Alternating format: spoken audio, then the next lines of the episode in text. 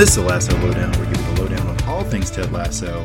Spencer, we're in the back half of season two. We are on season 2 episode mm-hmm. se- six, The Signal. Spencer, I think we're going to continue this podcast. I want you to do the recap. I want it all to go as normal, but at some point during it, I'm going to give you a sign, and then I want you to be a prick. Are you ready for it? Do you need to really give me a sign to be a prick? Isn't this kind of the state I always operate in? what an episode we've got in front of us, Spencer. We uh, have purposefully not spoken about the episode. I'm very interested to hear your take. What did you think? I felt like this was a very Well- different episode than the ones we've had before, so I'm very interested to hear what you thought. Well, let me first, before I even go to my opinions, let me say I am here for you. I know this is a rough time for you. I know that this episode just piled the disappointment atop your shipping heart. I'm your friend, man. If you ever want to talk about this or work through it, I'm around. So Spencer is alluding to the fact that I've been shipping Ted and Rebecca. I'm not sure that it really puts the kibosh on Ted and Rebecca, dude. I, I, No? I no, I really don't. We'll get into it, but I, I, I absolutely don't think it puts the kibosh on that. I think it was a downer of an episode in a lot of ways, though, and I felt like it was not of the same flavor of other episodes this season. It was very much a, a a big change of pace, and um, you know, I, I I'll, go ahead and I'm not going to bury the lead. I wasn't as crazy about it, uh, you know. Up until now, I've been telling you this is way better than season one for me. It, you know, some of these were my favorite episodes of the series. I'm not saying this is a bad episode. It certainly isn't up there for me. What did you think? This is where you and I differ on what we get out of this show. Right. The way, the way we kind of, could kind of predict coming. For me, this was a return to form for season one kind of feel, of where I finally was able to find and feel the through line. Each episode previously felt like enjoyable, good, fun, but very self isolated, very self contained, without really much connecting to an overarching plot for the season. This brought a lot of those threads together and delivered an effectively dramatic episode in a way I very much enjoyed. It wasn't at all the funniest episode. Certainly wasn't the most fun, but I found it probably the most impactful one yet in a lot of ways. Yeah, I mean, uh, yeah, you alluded to it. I mean, I watched the show for the comedy for the most part, and I felt like the comedy was definitely taking a backseat this episode. Not to say there wasn't funny moments. I feel like Roy was peak Roy this episode. Oh, yeah. Shout out to my guy Roy carrying the episode from a comedic standpoint, but it certainly Written wasn't the funniest episode. Written by Roy too. Oh wow, how about that? Well, number no wonder he got a lot of lines. Then he's putting a lot of lines in for himself. Okay, well that's our initial thoughts of the episode. We of course will go into much more and our segments. We have segments galore here on the Lasso Lowdown. We'll start with biscuits, biscuits with the boss, where Spencer brings a dessert to the podcast. I do tea time with Lee, where I attempt to convince our American audience that tea is not quite as bad as Ted thinks it is. Then we'll go into a recap, which Spencer leads every week heroically, banging out the notes, walking step by step through the recap. Then we'll go into train wreck of the episode and the Sports Center Top 10, where we talk about 10 things we liked about the episode every week, not 11, not 9, 10 on the nose every week that we liked about the episode. And we conclude with a very sincere segment. And this week, look, it's got to be sincere. This is a pretty oh, serious yeah. episode. Some heavy stuff was being addressed, and that is Ted, Life Lessons with Ted, where we talk through a few life lessons that the episode taught us. Before we get into all that and more, a little housekeeping here on the Lasso Lowdown. If you enjoy hearing me and Spencer Gab, you like hearing us talk, we have plenty of content out there. Just go to your favorite podcast platform, whatever you're listening to this podcast in right now. Type in Mangum Talks. Those are the keywords M A N G U M, Mangum Talks. All the plethora of our pods will pop up. We've done a Game of Thrones recap. We've done a general television recap, which included Succession, Mandalorian, on and on and on. We have a general interest podcast called Mangum Talks. We have a lot of stuff out there. If you like listening to us talk, just type in Mangum Talks and listen away. But the issue at hand here today is season two, episode six. Spencer, are you ready to get into Biscuits with the Boss? I am. Uh, this time around, I decided to go with an old classic. When you were growing up, did your parents have a favorite dessert? Not your favorite dessert, but your parents' favorite dessert that you always see them, always saw them enjoy or, or would pick if they had an option. Yeah, my dad snuck ice cream at night, but his favorite uh, dessert was banana pudding, that southern banana pudding with the vanilla, vanilla wafers. Yeah, I, I haven't had good banana pudding with wafers in years. That is a solid choice at all times. very good. Well, this time around, I went with my mom's favorite choice. She always loves them. Solid deli black and white cookies. Oh my gosh, bringing the world together. Did you see that Seinfeld episode? No, I actually, I actually you've- did not watch Seinfeld when when it was on. Well, Spencer, let me explain it to you. You have the black, you have the white, you have the black, the white.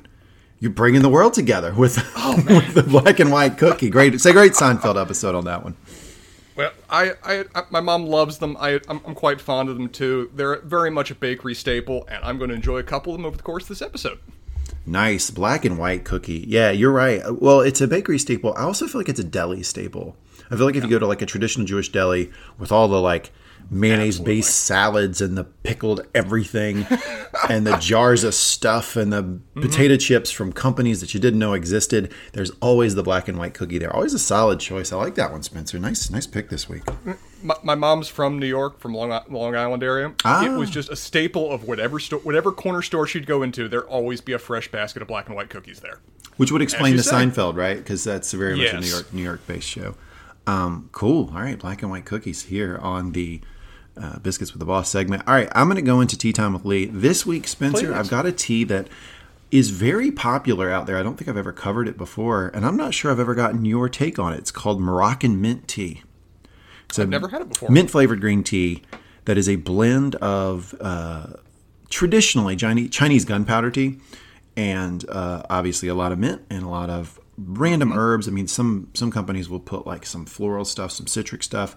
Um, you know, it, it, it can take a lot of flavors. It's kind of a mashup between a traditional caffeine based like you know tea from the tea plant and then more of those herbal teas that you drink more for the flavor or some sort of other you know benefit that you know you can you can argue about what the benefit is but that mashup of like a traditional tea and an herbal tea morocco mint tea is that so the the tea brand i have for you this week is called artful tea very solid very great sleek website too if you're looking to for some online ordering for tea artful tea is the way to go just just a little fyi for you i was very impressed with the the website but Spencer, every week I always have a reason why I bring you the tea. Why do I bring you Moroccan mint tea? Well, it's because me, mint tea, sir. Mint tea traditionally has been used to relieve stress and anxiety. Oh, there are a few characters that could enjo- that could really appreciate that this episode. So if you're having some, if you're having a bad day, you know your wheels are spinning, you just can't get right, can't find that equilibrium. Maybe settle down. Couple big breaths, some ooh ahs, and a little Moroccan mint tea might go a long way. So there you go on Tea Time with Lee, Moroccan mint tea. nice choice, perfectly in theme. All right, Now- here we go. With our proper desserts, with our proper tea, are you ready for the recap set? I am fired up and ready for the recap. Let's do this. All right.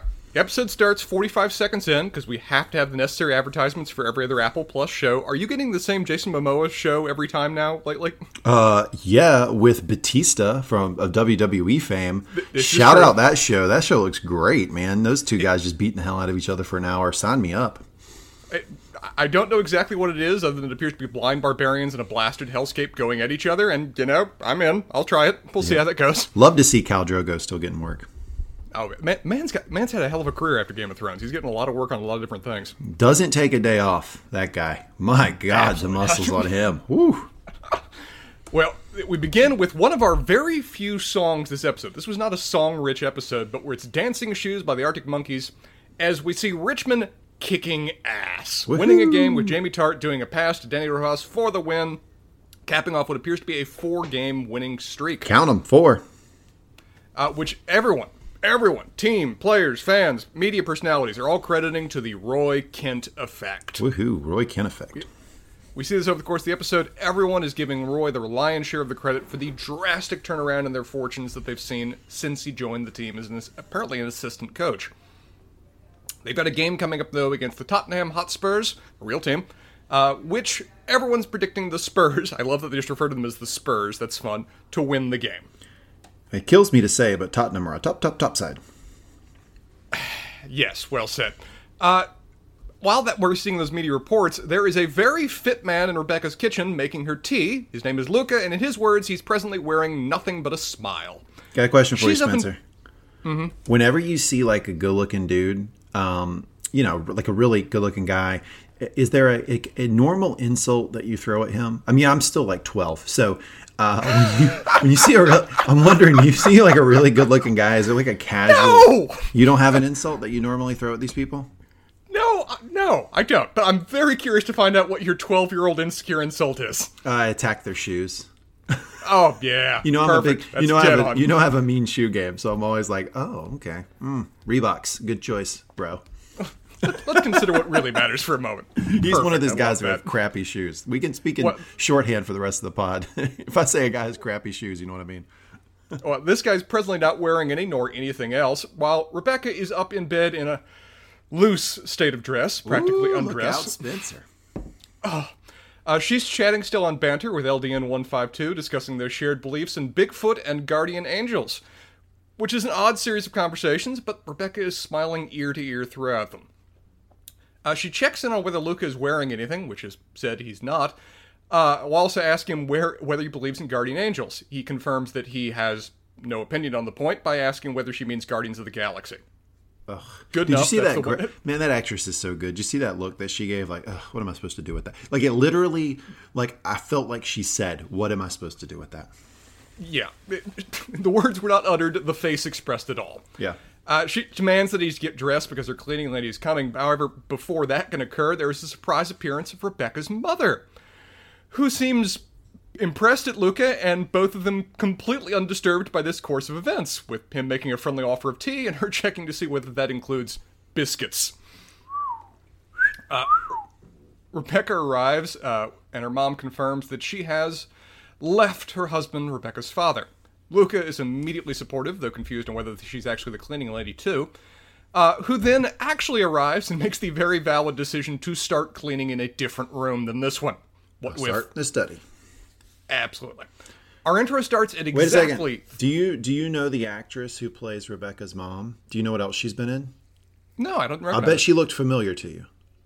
I, vaguely so, but where, what else? What else can I place her in? The Succession mother. So the actual mother, a mother of Kendall and all those kids. The actual mother. She's only in like one episode. I remember her though now. Thank you. I never would have connected those two shows together. I miss Succession. It has been too long since we watched that show. Me too. And uh, hang tight. Uh, we might have an announcement on our Succession coverage here toward the end of the, the season of, of Ted Lasso. So hang tight, folks. That's what we Well, call a tease in the business. Well, with Ted Lasso, we start at our our intro starts at the three minute mark, so that's two fifteen counting the ads. So very short. Very short. Very short. Wanted to, wanted to check on your statistics in that regard. I know you've got the massive spreadsheet going, but this seems definitely below average. Yeah, so we have one episode that was like 148. So this was, but this was like number three, I think, of shortest. Mm. So yeah, very short cold opening. Well, leaving the intro behind, Ted arrives at the Richmond Stadium and he appears to be in full Ted form. He is greeting everyone personally, he's making everyone smile, he's making laughing Liam laugh, who sounds like a barking seal when he laughs.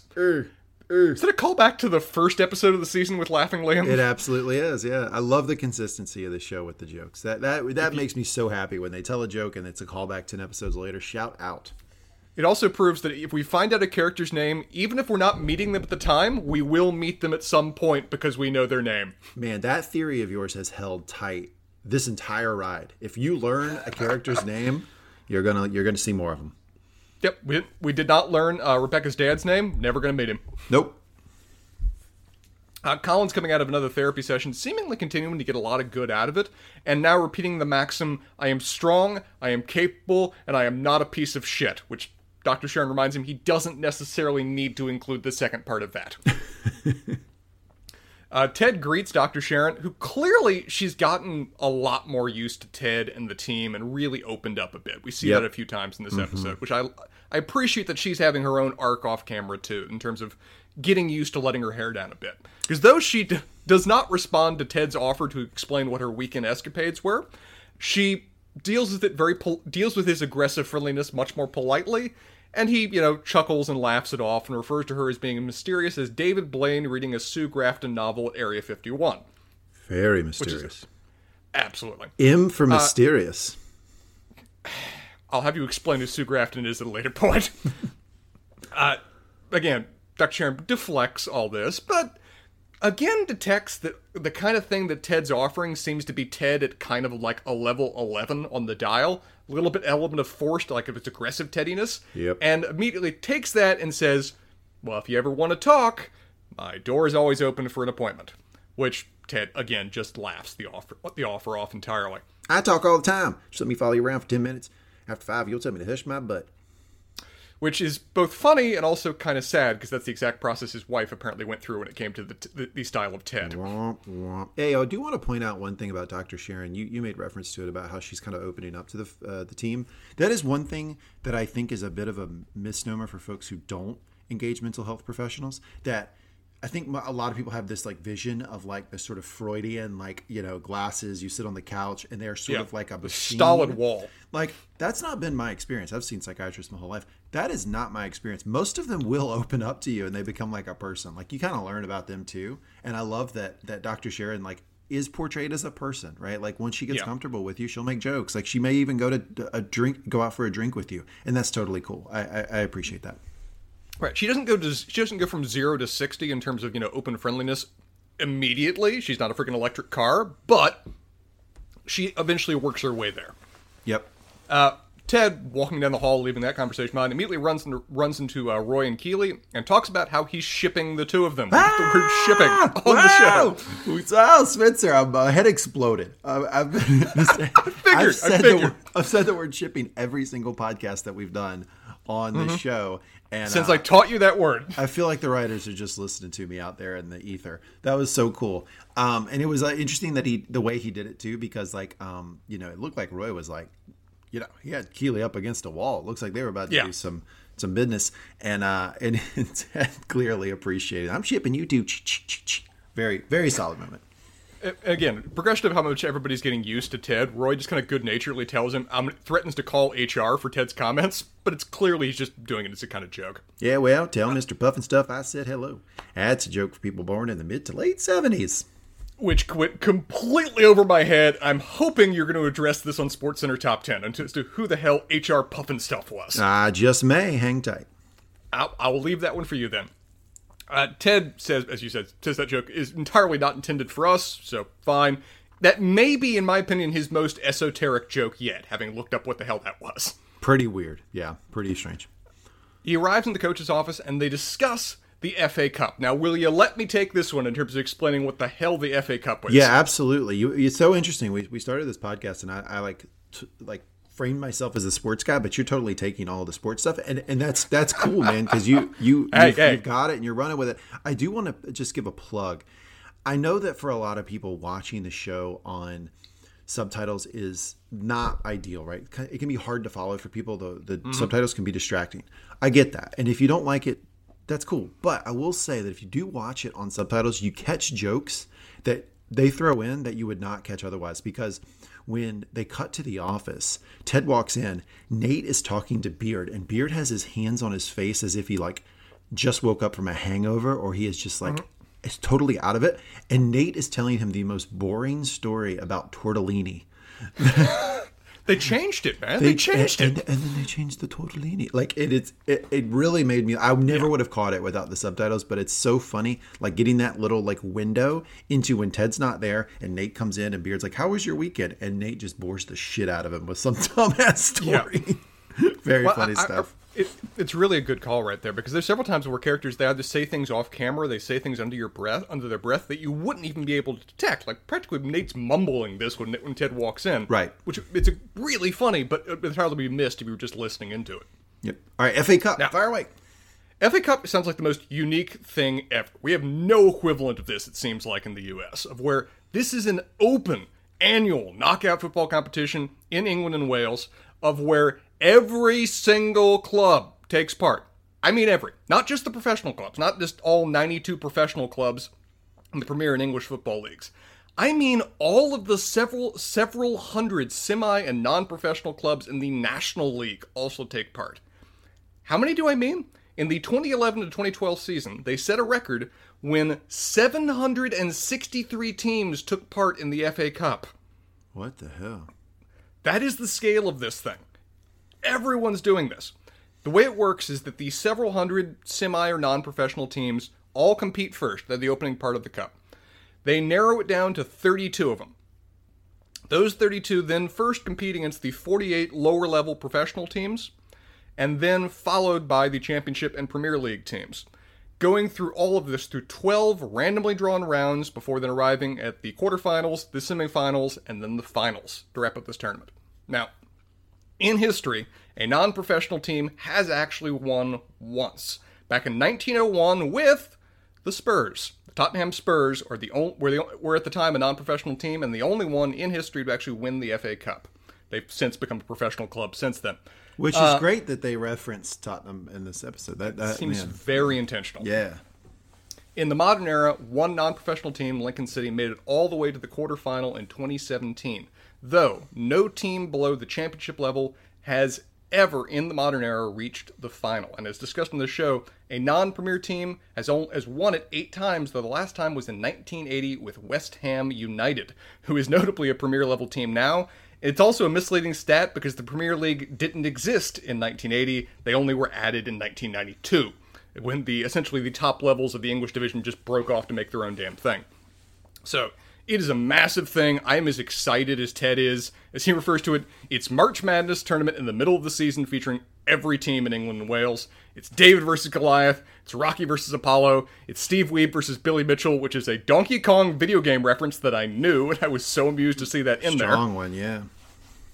Uh, and as Beard expresses, it's Pearl Jam versus Ticketmaster, which made me laugh my ass off. So it's uh, it is very similar to March Madness, right? Because I mean, I mean, it's not quite the level, right? Because it sounds like with this, you could conceivably, you and I, if we lived in Wales, could just pull a team together within three or four years, potentially have all the credentials or whatever to like compete in this thing. It sounds like anybody can kind of create an amateur team and eventually kind of pull it together.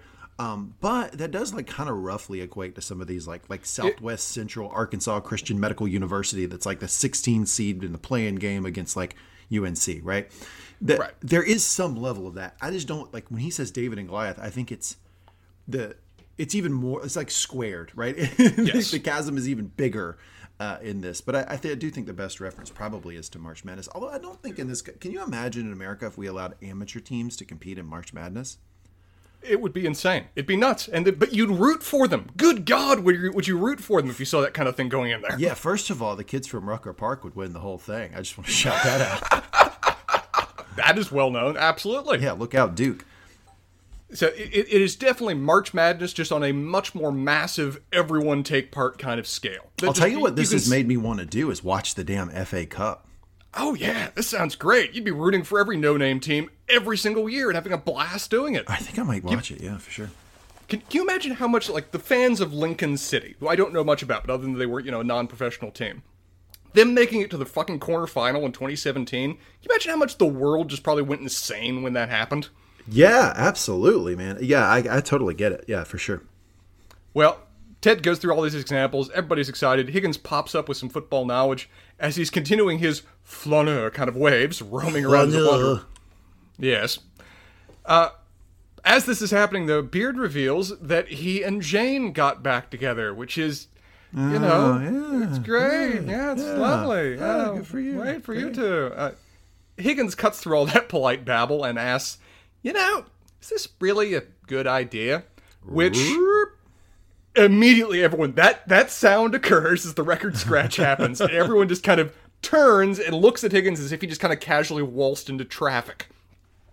Beard cuts off that conversation to deal with a series of missed calls that he's already received this morning and Higgins immediately calls an emergency meeting of the Diamond Dogs. Roy exits as fast as possible to, the, to that noise starting to occur. Roy's interaction with the Diamond Dog is so great. Nope.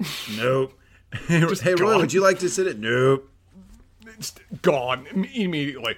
Uh, Higgins tries to mount the window, which uh, doesn't go particularly well as Nate proceeds to offer that, you know, maybe you should just go around. But Man's committed, doesn't work out, decides to do it from the window itself. Dukes of Hazzard style, right? You probably call it Earls of Risk. I was actually really worried that Higgins was going to try to run through the window there. He looked like he was bracing up to do it. Bad move, Higgins. Higgy bottoms. not a well. Uh, Higgins, you know, having them now assumed their positions, Higgins expresses that he's not too sure about Beard and Jane being, you know, healthy together, and he's really disappointed that no one backed him up when he tried to point it out. Uh, Ted tells him that you should never say anything in that kind of situation, offering the story of him of things going wrong for him with a long-term friend, and thereafter being banned from doing best man speeches in the future. Yeah, it's funny. It's like she's a bit of a pill, so I told him exactly what I thought, and that's the last time I ever gave a best man speech. Uh, yeah, well done, well, well done, Ted. There, Nate, too late. Try, Yeah, Nate, meanwhile, tries to be uh, outwardly supportive to all relationships because his dad never was, and apparently sabotaged his very first relationship he ever brought home. Little Tyrion Lannister situation. I didn't, you know, I wasn't reading between the lines to anticipate that level of scale when he said sabotage the relationship, but yeah, maybe it's implied. uh, Ted brings it home with the idea that, you know, you really shouldn't get up all in anyone else's business. And Higgins eventually kind of sort of agrees, but we see that throughout the episode, it takes a physical toil on him to see a friend doing something that he feels is dumb, dangerous, or harmful and not say anything about it. Beard returns and reveals that Jane's roommate has thrown her out and that she's now living with him, which Oh, is good. Yeah, it's Yeah, great. Yeah, great. it's just Good- good wonderful news. Nice, Yeah. yeah. Uh, meanwhile, there's a practice on the pitch where Jamie is being a team Stupid player. barking means it's over, right? Absolutely, yes. Uh, Jimmy's being a team player, and Colin is damaging cars in the parking lot with wayward kicks.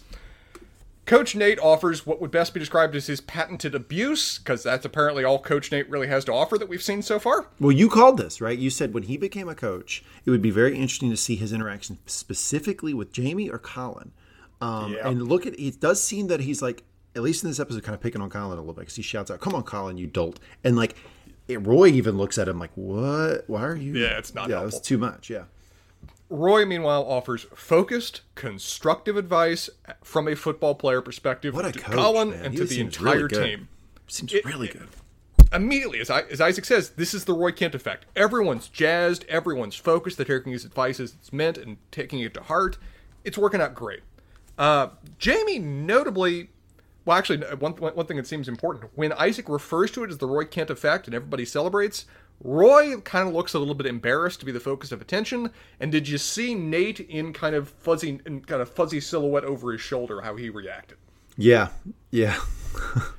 N- Nate got pissed. Nate continually, whenever he hears about the Roy Kent effect or everybody celebrating Roy, doesn't like it. Well, pissed, but also like it seems like disenchanted, right? Like sort of like a it, it, it bursts his balloon a little bit.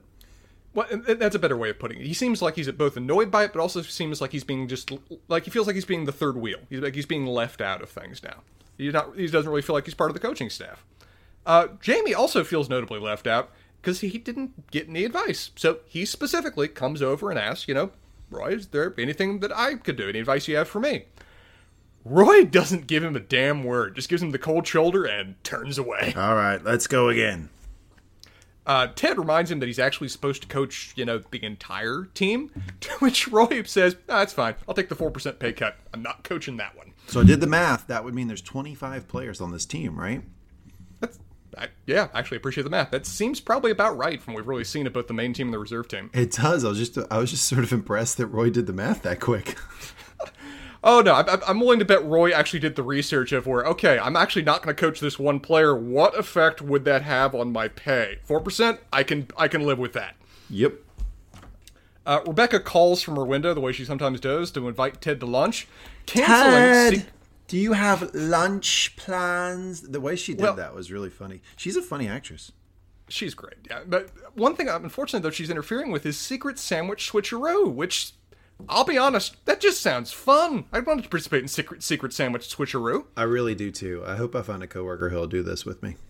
Well, I assure you, if we ever find a way of doing this together, I'm not making you a BLT sandwich. I- I've never understood the appeal of that sandwich. I love the BLT. I'm a big fan. It, I like bacon on sandwiches. I just don't. I feel the need to include other things other than bacon as my only meat. I feel like I'm mostly just eating lettuce and tomato. Yeah, I like that though. But, but here's my here's my thing on the BLT is you, it is not a one sandwich situation. The BLT requires okay. multiple sandwiches. That that is a very fair call. It's a component of the lunch. It is not the only thing you're eating. Absolutely. Yeah, for sure. Uh, so, inviting Ted out for lunch with Keeley, Rebecca, and Rebecca's mom, who, as we see from the window, is kind of in the process of rediscovering her independent self with no small amount of alcohol and embarrassing her daughter in the process. She seems kind of nuts. Uh, as Ted expresses, Yeah. boy, I love meeting people's moms. It's like reading an infor- instruction manual as to why they're nuts. Put that on a That is t-shirt. such a that is such a wonderfully accurate line right there. As we see here, when Beard promptly, I best the best term to describe what Beard does is screeches at the team. Mm-hmm. And Ted texts texts in on how Mrs. Beard is doing, who apparently has grown full blown QAnon, which they both agree kind of tracks. Yeah, I know the knowing sort of nod from Ted. Yeah, that sounds right. Yeah. Actually, it actually sounds right for an eventual beard path, if I'm being honest. Wow, that's an interesting route to go there. Like beard at like 65, like becoming one of Yeah. those real conspiracy theorists. He's already about a certain percentage of the way there, just not quite in that category yet. He likes crazy. But the other thing he likes is football novels or football or, or football guides and histories. And as we see back in the coach's office, he's reading the truly famous to the point I've heard of it, "Football Against the Enemy" by Simon Kuper, Yep. which, if you don't know, is a classic '90s book on the subject of soccer being football being the lingua franca around the world and the kind of political and cultural impact it has in countries across everywhere.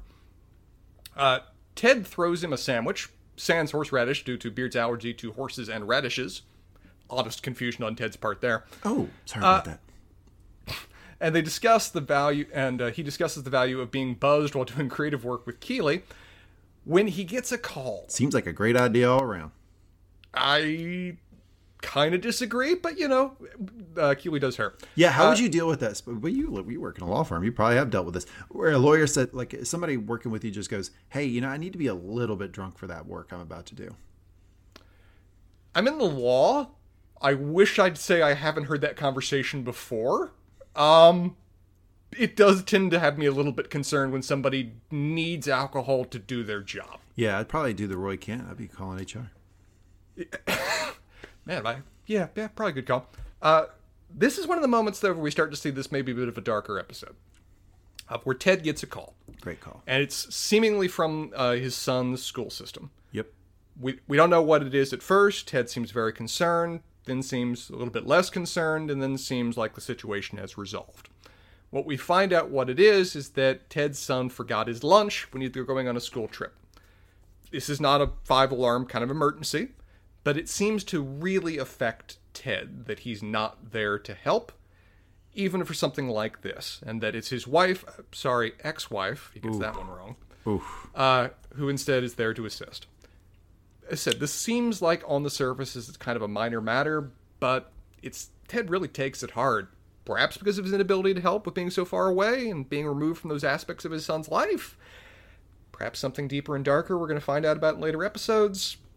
Hard to say. So I'd like But to point it out something is that when he's having this conversation, he is having an abnormal reaction to a call about his son forgetting his lunch. It, he is Yeah. getting way more emotionally involved.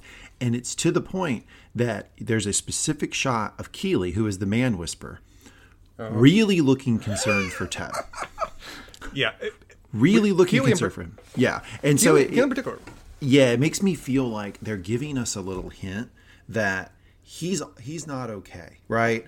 Um, Yeah. Because like before these types of breakdowns, which Ted has at the end of episodes, I, I firmly believe most people have think like th- there are hints that this thing is building, and this is one of our, our small hints that that is really not okay with Ted. Because can you imagine Ted in a good mood getting this call? Like he would have made a big joke about the fact he forgot his lunch. He may ask his son on the uh, on the phone to like kind of joke about it.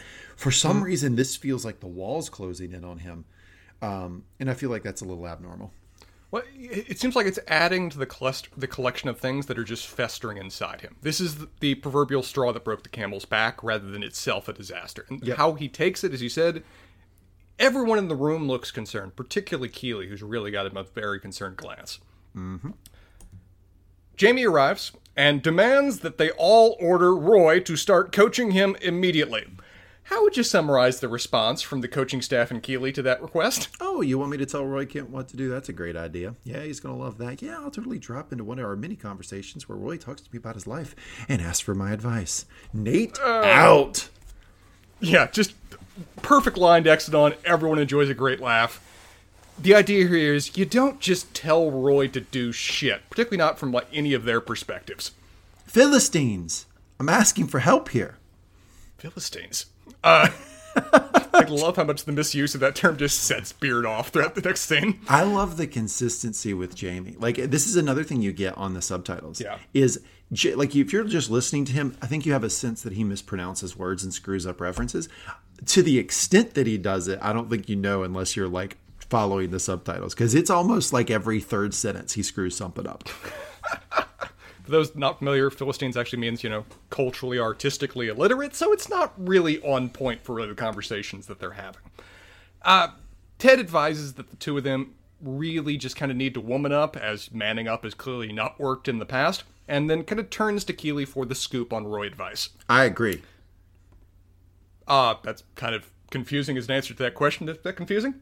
She clarifies uh, that she, she's just just agreeing with Roy because it quickly dilutes his anger and kind of gets him on point with what the conversation you actually want to have.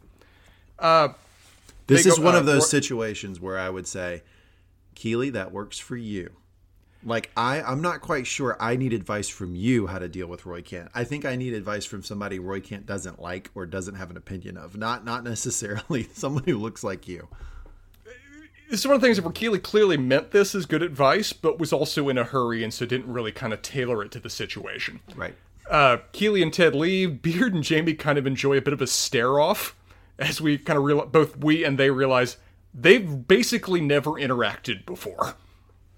Jamie walks away. Beard encourages him to look up what the hell Philistines actually means. We cut to apparently the only place in town where people apparently eat the pub The pub. where they always go. Rebecca's mom delivers a rambling monologue on the subject of life and all of its various permutations, and also leaving her husband while she was on the crapper. Uh, they encourage her to do a TED talk with how inspiring the speech was because I agree because right now you're getting a whole heap of Ted. Listen. while the fan trio in the background are yelling about something on the screen, which we later find out was the Great British Baking Show. Oh my god. May, favorite part of the episode, maybe? Maybe favorite part of the episode for me? Temper, Temper your chocolate, you twat! What a so great funny. I love the idea that there are people in some British pub somewhere watching it and being like, "Oh my god, the the cake, you know, the the, the You're it didn't it." set, or you know, you you broke this the too soggy bottom or whatever." Oh man, that that the idea that there's like sports hooligans uh, watching that show makes me very happy. It really, really builds into my theory that all British people are about a half second away from turning into Gordon Ramsay, and this just confirms that entirely. Uh, Ted is, gets uh, remind we both we and Ted get reminded that it was his wife that did the leaving rather than him, which Duh. brutal line from Rebecca's mom there that even Rebecca flinches at. But luckily, uh, Deborah, which is the mom's name, gets a call from her psychic because the psychic had promised to call exactly when she needed her. What an inside baseball joke about how psychics work, right? Yeah. Something big will happen in your life in two weeks. There you go. There's my Yep. advice. I saw it in the it- cards. Keep it open ended and let them fill in the blanks. It's all how, how psychics work all the damn time. Uh, Rebecca clarifies to the group when her mom leaves that her parents actually do this every couple years. The dad acts up, Deborah leaves, and then he buys her an expensive, environmentally conscious gift, and they're back together in a week. Boy, did I see Tesla Yeah. coming a mile away on that line. Yeah. Uh, the scene ends with a boisterous rendition by both May and the fan trio of Poor Little Cake, Soggy Bottom. As they all proceed to dance with it. I love this episode reiterates that May, as much as she's much more serious than the fan trio is, just dances and parties on with them whenever they're having fun too. Well, she turned around and showed her butt to Soggy Bottom, which I thought was a really gamer move. Yes, it was. Well done on her part. Uh, Beard, meanwhile, is back in the office, sadly eating all of the secret sandwich switcheroo sandwiches by himself. When he gets a FaceTime call, and it is notably a FaceTime call because this is an Apple Plus show, from Jane, where they demonstrate the continued aspects of their weird relationship by discussing suicide and serving as cushions, and she reveals that she's going out to coffee with an old friend, male friend from university, who's also an underwear model who wants to show her his latest portfolio. Because that's a thing that happens. Question for you on this: Did she call? Did Jane call him just to tell him that she's going to? call Because she called him. Yeah, it's not like she's saying, you know, we can't do the plans that we had going or anything. It's seems really like like, she- hey, Beard, just want to tell you, go into coffee with an underwear model anyway. That's all I got for you. Let that fester. I don't know enough about their relationship to know whether this is normal, but based on Beard's reaction, this seems like a new kind of thing. Because he doesn't seem like he reacts well to it. And also, notably, Higgins, who's listening in from his, you know, weight room office, again seems to have a very serious case of indigestion upon mm, hearing this. Mm, mm, yeah. We saw Higgins do this back in season one, too, of when, you know, things get too much for him, that's the kind of reaction that he has when he sees friends taking this path, or his own guilt starts to manifest. You're making that noise again. Yes. Uh, while this is going on, Jamie runs into Roy and immediately tries to follow Keeley's advice. Score a 1 to 5, Lee. How well does this advice go? One. Solid Pretty- one pretty, right there. Pretty poorly for Jay. Well, it depends on your perspective, because if you're Roy, it went a six. it went really well. Roy, this is manna from heaven. This is I, he had no way of knowing his day would go this good other than to have Jamie now repeat that he's an ugly, ugly boy with bad hair. Didn't know he'd get that kind of boon. Cheers. I enjoyed that. They immediately get into a fight over building Bridges, or Jeff Bridges, uh, causing Ted to have to intervene. They both confront Roy over the fact that, you know, actually, Jamie is kinda serving as the more mature person in this particular argument. It's And- true. I'm being super mature, you big dumb hairy baby twat. You're doing so well before then, Jamie, but you know, you're still probably coming across as the more mature here. More importantly, though, he honestly just wants to get better, and that if you have a means of helping him, he wants to hear it from you. And this is Jamie being kind of vulnerable when he says this. His shoulders are slumped, he's looking down. He's really honestly just wants Roy's advice because he knows Roy can give him good advice. I mean, it's kind of hard to argue with Jamie here because is even though he's like throwing in insults and actually like physically fighting Roy, he is very consistent this entire episode. I simply want you to give me advice. And when Roy gives him advice, he takes it, no questions asked. And this is one of the things where Roy's a little bit late to the party about seeing how far Jamie's come. He Yeah. really just kind of sees mm-hmm. Jamie is still a bit of an asshole, is even a little bit disappointed by the direction that he's gone in as a player, and so he doesn't really know that Jamie's actually matured to the point that no, he'll accept your advice, he'll take it, and he'll get better as a result. Because he's a actually a team player now. Which is why Roy needs a Ted, right? T- Yes. Roy, Roy, obviously a very great addition. Roy Kent effect, happening, shout out. But he does Mm-hmm. need a Ted because he can get stuck in these ruts with with certain ideas or people or whatever. And Ted is the kind of change agent who can pull him out of it. Th- This is the thing of where Ted's the generalist kind of person that brings everybody together and forms the kind of glue that holds the team together. He's not the specialist. He can't really focus too much on helping the players with their individual skills. He doesn't really focus much on Beard and individual strategy. He is the overarching linchpin by which the team is united, rather than somebody that's really necessarily in the weeds for these kind of things. Right. So it's a necessary series of coaches that work together well. Roy eventually concedes and tells Ted that he's the one that kind of actually fucked up here because yeah, it catches Ted off guard, and it's really that you the effect you've had on Jamie has been too much. I mean, kudos, you made Jamie a team player. He's passing now. That's great. But you're losing also what made Jamie so damn much of an ace in the first place. His ability to, in uh, Roy's words, be a prick. That you basically turn this into art form. You score goals, you get into other teams' fucking heads, you drive them up the fucking law like only you can do, and they need that. That as much as it's great you do all these other team things now, every now and then, on a signal, when appropriate, we need you to be a prick. Now, notably, Roy being Roy, not going to tell Jamie what the signal is in advance, as much as both Roy and uh, Jamie and Ted are fascinated by what this is going to be. Jamie will just know it when he sees it. Roy walks away. Both Jamie and Ted are more than a little bit confused, but Ted, as he always, just kind of returns to the believe sign and just counts that things will all work out. I took that as Ted like fe- feeling like completely inept as a coach. He's like, "Well, well I get, yep, guess you." Guess you heard him. Uh, anyway, up, up here, up here, belief. Like he, Yep, yep. like to your point, he, he just has nothing from a coaching perspective. This is not his wheelhouse right now. It's going to work out fine. He's going to return to belief. Old maxims, they're great. But right now, he just doesn't know what's about to happen. Cut to Rebecca. Question for you, Spencer. If you, uh, Mm-hmm. we, as covered on this podcast many times, you have a, a relationship you're in, long term relationship. I think you're working over 10 years now. So shout out to you. Mm-hmm. If that relationship ended tomorrow, you wait the you wait the appropriate amount of time before you enter the dating pool. Would you get on one of two dating applications Tumescent or Bantr? You have to choose No. one. Where do you go? No. no Where do you go? Don't make me, no.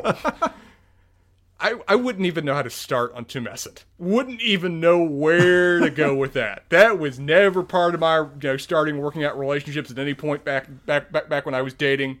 Utterly confused how that would even go. So I'm guessing Bantr because I most of my relationships have started with you know meeting each other, becoming friends, and going from there, kind of thing. Okay, I think I think the I think the right move here is tumescent for the rebound, Bantr for the actual later shot. So you, you start with tumescent, you bleed into Bantr. God, you- I feel like Rebecca's mashing them up. She's got her timelines mashed up. She's, she's doing both at the same time. Yeah, shout out to her. But uh, yeah, there you go. All right, Spencer would start with Yeah. uh, with Bantr. I don't even even know what the concept of me on a rebound is. Haven't seen it before, wouldn't know what it is. If you find me on straight up tumescent, call the friggin' authorities because something's gone wrong in my brain. Not to do Uh, that. Going to watch it uh, with popcorn. Well, particularly if I'm messaging hunky Luca as she is, uh, arranging for apparently another sexy sleepover. While LDN152 is messaging to thank her for being, along with breakfast, one of the best parts of her day. Rebecca is getting fulfilled in all ways, both sexual and emotional, by two different people. Yeah. Uh, she pushes him to drop the damn anonymity, but he, in a roundabout way, politely refuses. Uh, her mom walks in and says that she's going to a book reading with her friends. Enter the arena, but bring a knife. Okay, Uh, that's Brene Brown. Which I don't know. Okay, yeah. So Brene Brown is like one of these like um she has these books that are like here is how you um here's how you f- fit in and master the corporate world. Like that sort of thing. That's why the name is like enter enter the arena but bring a knife. So, I got a Brene Brown story. Please. Uh, as covered many times in this podcast, I work for a very large company, very much a corporate environment. And uh, I was at like a quote company retreat. By the way, most of these companies, when you hear the word retreat, if you're outside of the company, you think that we're in some sort of jungle somewhere doing like rope courses and trust falls. Not the case. What it really means is we've moved conference rooms across the hall and we're there all day with some sort of bad catered box lunch. And we hear people tell us about like enough, like amorphous, ambiguous ways to improve our job. Synergy. So I had this this happened to me one time. It was a multi-day retreat, God help me. And the person who was there was this outside consultant who I don't know what her background was, but I was not impressed. And she was talking and she referenced Brene Brown and said, "You know, Brene Brown, like, you know, the genius." She said this, The genius. It was as if she was talking about Abraham Lincoln or something. She's like, you know, you know mm-hmm. Brene Brown. I mean, obviously, like four score seven years ago. And we had no idea who she was. I looked her up. I started reading Brene Brown quotes and texting them to some of my friends throughout the, the room. Oh God. Did the douchey Oh, God. Brene Brown quotes. And so we had a big text thread going throughout the room of douchey Brene Brown quotes. So that's my Brene Brown story. It's so funny that they brought her in. Um, and if you read Brene Brown and you get something from it, I just want to say, good for you. Uh, I don't mean to insult Power you. to you. I don't mean to insult you, just not for me. And I'm not quite sure it's for the writers of this show either. Well, while she says that her and her friends are going to do this, she does offer that when Rebecca gets back home, she's going to make Rebecca's favorite shepherd's pie with cheese on top. God, that sounds good. You, have you Yeah. noticed that Rebecca has the worst nicknames? Her mom calls her sausage, and her friends calls her stinky.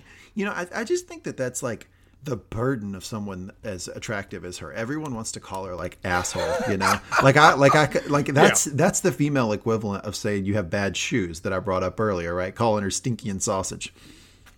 That is, yeah, that is perfectly what that is. You, you, you, you are too high on the societal totem pole for us to have friendly pet names for you. You get called sausage from here on out Very funny. by your mom. Uh, which I, I honestly, is a nickname, sausage, kind of cute. It's, it's clearly the affectionate kind of nickname parents have for you. And notably, while they share this shepherd's pies with cheese on top, they're going to finally have a good and proper mother-daughter chat. Which Rebecca seems willing to do at this point. So, how funny is it that it's the same actress who tells Kendall, "Hey, can't talk to you tonight eh, on Succession. Hey, can't talk to you tonight. I'll talk to you in the morning. We'll have a proper chat." Tells Rebecca, "Hey, talk to you later. We'll have a proper chat." Both situations leaves a note and bails. This is a woman who has a decided, who has a, a particular role in her, a particular job in her acting career. She's getting a little bit pigeonholed in it, but she's doing it well. Man, it's funny the parallel between those two characters. Uh, while that conversation is going down, the quarterfinal match of the FA Cup is starting to occur. Soccer AFC Saturday. Richmond, AFC Richmond versus the Tottenham Hotspurs. The fan trio is debating what they will do if Richmond actually wins this match, going from burning down the damn pub to agreeing under May's stare to channel their raging enthusiasm into ways to help their community. Power of May. While notably, in the stands, I think for the first time, Dr. Sharon sits among the fan base watching the game. In the game, uh, we get a good pass from Jamie, leading to a sadly missed uh, shot from Dani, causing the game to remain tied at nil at the 30 minute mark. That's zero zero. However, yeah. Nil, nil. Thank you. Damn Americans. Uh, this overpassing and lack of aggression by Jamie is starting to cause some problems, though, which leads Roy to stand up and deploy the signal. the signal. Ted looks nervous, but all four coaches are united. They've coordinated this before, and in unison, they all flip Jamie the bird. What a Roy's the best. You know, you couldn't have come up with anything else, and it's so fun. I love the dynamic because the announcers and we get the. By the way, brilliant thing the show does is you get the announcers the entire time this whole scene plays. Yes. very great, uh, very great writing there, and the, both the the announcers and the crowd all think that it's a breakdown of the team in some way. That, that the team is fracturing, right? That the coaching staff is flicking off Jamie. That uh, chaos is ensuing, and and Jamie, to his credit, ta in no, one beat gets Oh, yeah, it gets yeah, it yes. so fast, and then completely flips the switch. Shout out! That was that was really good.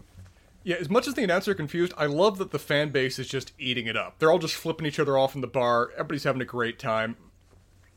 Uh, the announcers have said apologize for the fruity sign language. We've gotten to that point. But congratulate Ted on clearly demonstrating that he's become uh, effectively immersed in, in, in uh, English culture. Jamie proceeds then to be just the prick that they need him to be. He pisses off another player, he gets open an expert skill, he draws a foul, and he sets up a penalty kick. A notably long range penalty kick.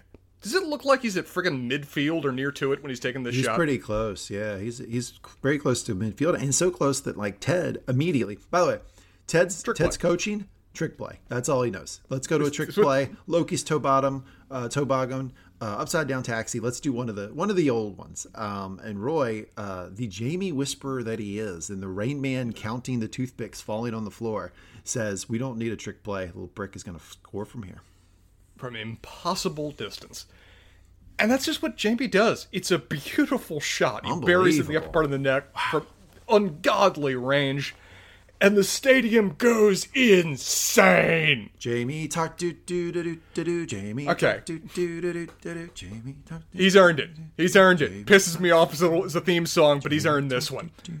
Ted goes to congratulate Roy in particular, which the fact that he goes to congratulate Roy in particular, the camera again focuses on Nate. Yeah, that was tough. Who again seems very much a mix between both annoyed and more importantly feeling very out of place doesn't know what his role is in this world and increasingly is uncomfortable in it Although, I think it's time for a life lesson with Uncle Lee. I'm not sure. I'm not sure. I like this. I'm not sure how like how this is being portrayed because I think that we're supposed to look at this and go, "Oh man, I feel bad for Nate. Like they're they're kind of I didn't. excluding him." i didn't Okay, yeah, because me neither. Like, I feel like in that situation, Roy did do something really good. I mean, that's why you brought him in to be an effective coach, and he did Yeah. something that was very helpful to the team. Nate, as a participant in the coaching staff and someone you know who has a, is a stakeholder with the team, should have celebrated with Roy. Instead, he's kind of excluding himself based on a desire to be the center of attention or be the guy who who does the good thing. This is a moment for him to join in and celebrate with Roy as opposed to excluding himself because he wants to be the star. right and i think the episode does a good job ultimately at the end of framing that we can we can feel bad for Nate for this, but not for what Nate thinks we should feel bad for. We can feel bad that Nate is so insecure, is in such a, a kind of desperate moment in his life and you know identity that he can't celebrate another person doing well. The only way he feels like he's succeeding and doing his job is to be over everybody else, and that if he's not feeling that way, he feels like he's you know worthless. And that's something That's that Nate needs to work on for sure because you know he it's an it's not a sustainable way to exist in any organization. Absolutely not. That you have to be the one with the good idea. You have to be the one that's the center of attention. Otherwise, you feel excluded. Right. It's you're asking to ine- inevitably be disappointed and unhappy. You're Yes. constantly balancing yourself on the knife's edge. That's not how you should value how you should value yourself. It's not how you should view your role. Nate is clearly valuable to the team. Everybody thinks so, but he can never be comfortable in that unless he's the one controlling the conversation. we even see that exactly. We even see that when when he's trying to booster himself up, it's by abusing himself. This is a problem. This is a problem they've been setting up well in Nate all season, even a little bit of last season too, and we're seeing it kind of continue to twist and morph in the darkness. Yeah, let's put the back bat signal out for Doctor Sharon from the top of the towers. Let's put it out. There is assistance that is needed here. Uh, Roy and Jamie share a moment the only way the two of them can, and I appreciate the two of them are finally actually seemingly bonding over, you know, middle fingers, but it still, it counts. Wasn't that cool? Yeah. And then like there's a moment where Jamie has just drawn the foul and he gets the guy to like fight him, which by the way happens a lot in sports. You have like this like troublemaker who gets the other team like wanting to fight The- him. the and when it happens guy. and when it happens, this guy always puts his hands up and looks at the ref like, "What did I do? What did I do?" That's Jamie's playing the role perfectly. But he does that. There's this quick moment where he sticks his tongue out in super douchey way and looks Yes. at Roy, and Roy rolls his eyes but is smiling when it happens. I thought it was Yeah. a great moment between the two of them. What, and this is one of the important things to show where Jamie's come. He's able to be a prick to the other team and not his own team. Yep. That's the thing he was never able to do before. He was just always a prick. As Ted expresses, at least he's our prick. As long as he can continue to direct the other team and still be a valuable member of this team and balance it out, the man's come a remarkable way. And I think we see that here in his celebration. That previously last season, whenever he scored, it was just him celebrating, yelling out, me, me. Here, the moment of celebration, he's getting mobbed by the team and they're all celebrating together. Jamie's a member of this team now. He's just also reminded by Roy that he can be an all star too, and those can actually still work together. Sometimes, when it's appropriate, Be be a prick. And as you noted before, that damn theme song of him returns with everyone in the stadium chanting. The first half ending in glorious fashion. Uh, everybody's everybody's having the time of their lives. It's unexpected. No one thought that Richmond would be here right now. Back up in the owner's box, Rebecca, who is looking great. Love that outfit that she has from here on out in this in this episode. I love that you give yourself one an episode, and you you have to depend. Give it to me, please. You have to figure out which one it is where you call it out. This is the one up in the owner's box, looking fly. Thank you. Uh, she's checking her messages with her two bows, while Higgins continues to gag over the subject of Beard and Jane's relationship drama. I love that Rebecca immediately knows what he's gagging over. There's just no doubt in her mind that it's absolutely uh, Beard and Jane. She seems to have a somewhat more positive view of Jane, which is interesting, of where she refers to Jane as intense but adorable, like a tipsy Reese Witherspoon playing running charades. One of the more charitable reads on Jane I think we've had so far. So I think this is a reference to. Do you remember when Reese Witherspoon's husband got arrested for a DUI a few years ago?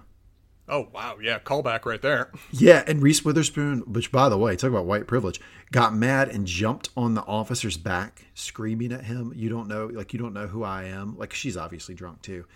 She like Sure. atta- physically attacked in like a sort of weird, childish way an officer. I feel Well- like this was like a, a tangential reference to that because that sounds like a Jane thing to do.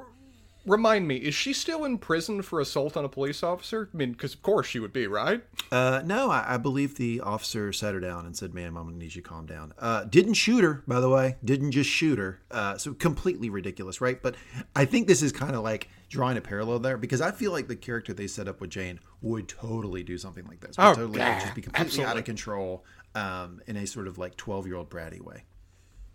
Rebecca also encourages Higgins, the same way as Ted did.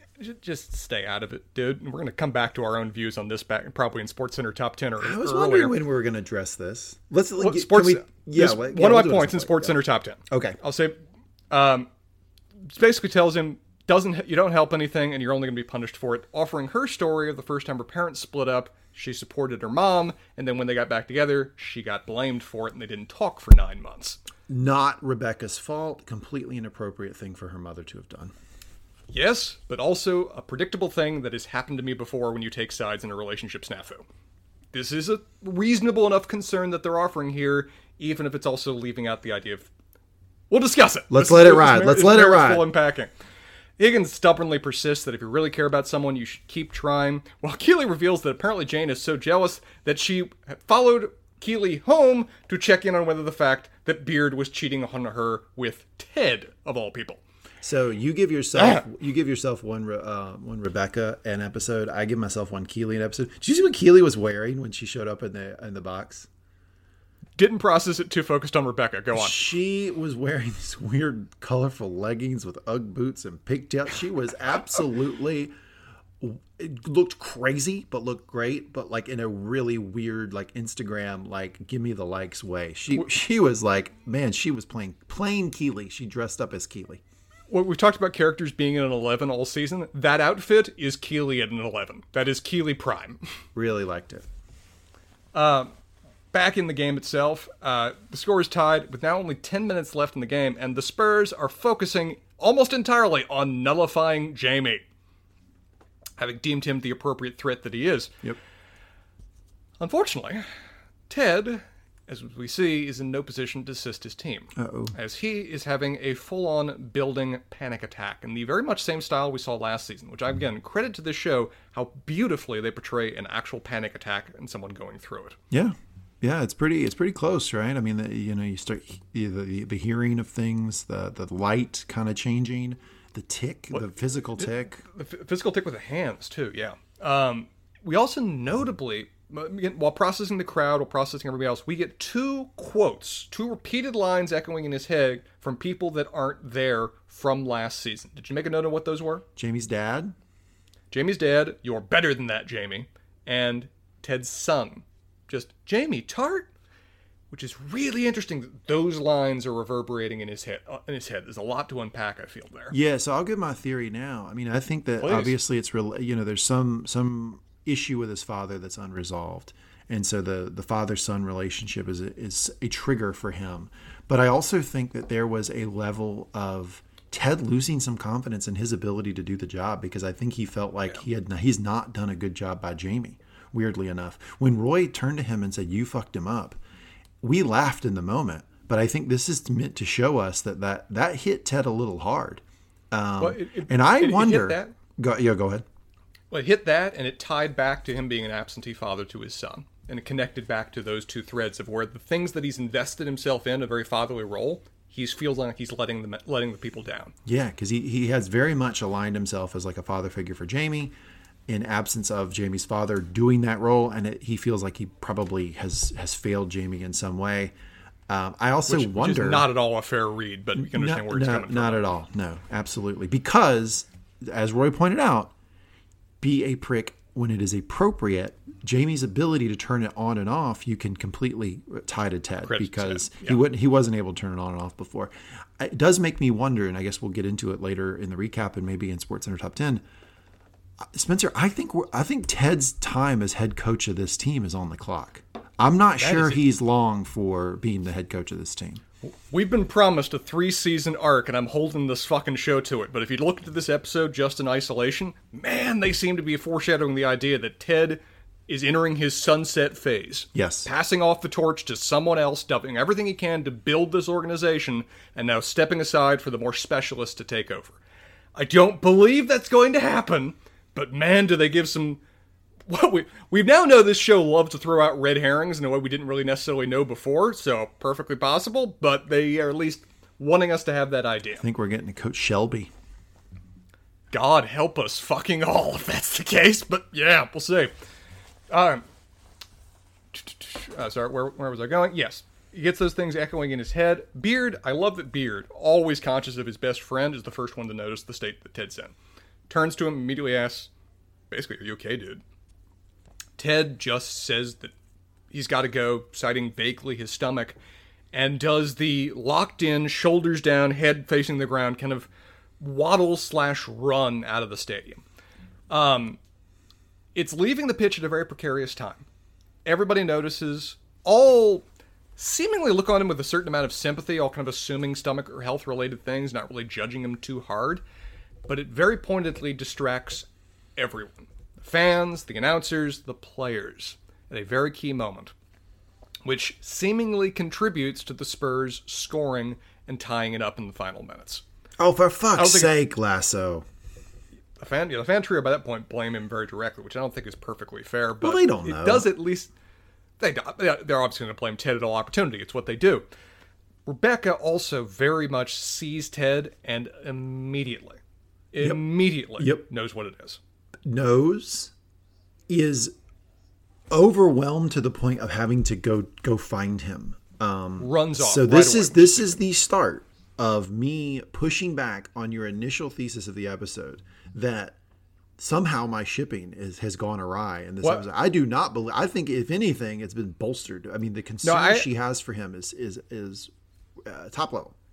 The power of their relationship is very much bolstered. The main shipping salvo that was thrown into our theories was what we thought was the main evidence. sure, sure. What we thought was the main evidence is the com- complete kibosh put on that. Right. But we're given other things to reaffirm that, regardless of text threads, the scale and depth of their relationship is colossal. It's yeah, it's very very deep and and continuing to grow. It, absolutely. I, I love how much she just runs off immediately. Game be damned. Everything else be damned. She's going to check on Ted. Yep. Be it whatever motivation, whatever else you want to assign extra to it, the friendship the two of them have is just heartwarming. She immediately goes off to see that, see whether she can help. But because Ted's left, because the game is tied, the coaching staff is kind of left in a tizzy. Their know, usual linchpin that brings them all together is gone. So they kind of just start throwing out debate, throwing out theories. They argue how best they need to go aggressive right now because they need to score another point. Park the bus. Nate arrives in, yells for the team to park the bus, and unilaterally, and I mean unilaterally, he's not bringing any of the other coaches in on this. Nope. Boxing them out entirely, decides three player replacements from the from the backup team, and orders them to go into full on defensive posture. Everybody's confused. But it's notable they all go along with it, with very little second guessing. I think there's a lesson here, which is sometimes confidence will carry you where your position will not. Like he did not have, he does not have the position in the coaching staff or on the team to do this. That, that in this crucial moment in the FA Cup, for everybody to turn to him of all people, like you would think that Roy would somehow make the call or Beard, but it's the sheer confidence in which he delivers the command that carries him. I've been in rooms before of where there's a bit of a disaster, there's a bit of a conflict, and just someone steps up. It doesn't even matter who they are. It doesn't matter their position. It doesn't matter their title. The first person that speaks and stands up and, stand, and walks to the center of the room, that guy's in charge now because they're the one that rose to the occasion. That's what Nate does. Gets through all the conflict, gets through everything else, asserts command, and provides a united form of leadership that they desperately need in this moment. It seems like a weird call to everybody else present, but nobody else is ruling. Nobody else is declaring anything. So he's the one that's now in charge. So I'd like to talk about what a genius strategy this is because Park the Bus. Oh, it's pull, beautiful. You notice he pulls Dani off, Colin off, some of the strikers. He, all all their aggressive players, yeah. yeah, he pull, he leaves Jamie in. He does leave Leaves Jamie, in, so he's got one striker left. But he pulls everybody back into a defensive formation, and in effect, what this does, he, man, he's playing the long game psychologically. Drawing him in. because what it does is it the other team, not expecting this at all, knowing that Richmond needs a goal, panics and goes, "Oh, why? Why?" First off, they're confused. Why are they doing this? And second, I don't know how we're going to score when they're in such a defensive position. And what do they do? They start reaching. Full on aggressive. Full They on start aggressive. reaching. They they they start um, really d- doing things that are a little bit more aggressive and a little bit more risky because the team has parked the bus. It's harder to get through their defense. And in making those risky moves, what happens? They make a mistake with the ball. The counterattack comes. Jamie's still left on the field for the counterattack uh, goal. I thought it was, you know, this this show has purposely, I think, not shown us a lot of soccer strategy. It's not really a soccer show. It's a show about people with soccer around it. But this was Yes. actually like a legit, like in the weeds sports strategy moment. I really appreciated it. It, it's such. A, it shows where Nate's skills are. Of where particular advice to individual players, it's not his thing. Working human emotion, not his thing. But reading soccer strategies, we've seen before. That is Nate's wheelhouse. That's Yep. something he's really good at, and he perfectly taps into the psychology of the team, and it works out beautifully. Richmond scores on a Jam- on a Sam pass to a Jamie oh, goal. Everybody's going nuts. But while that's happening, Rebecca is utterly indifferent to what's going on in the outside Doesn't world. care. Utterly different to what's going on with the score. She is looking for Ted. Yep. She's roaming the inner, inner workings of the Richmond Stadium. She's not finding him anywhere. She does, however, as she's increasingly with a amount with concern in her voice, finds appears to be Ted's cast-off coat just lying alone outside the coach's office. Outside the coach's office.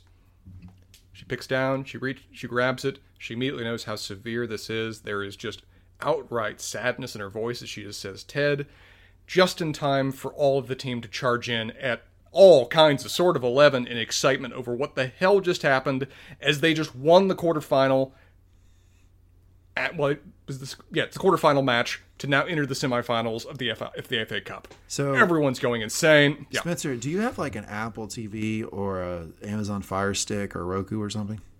Uh, Google uh, Google Chromecast, but yes, Okay, does it have like a um like when you're not watching it for a while, like a screensaver that goes up on your television? Yeah.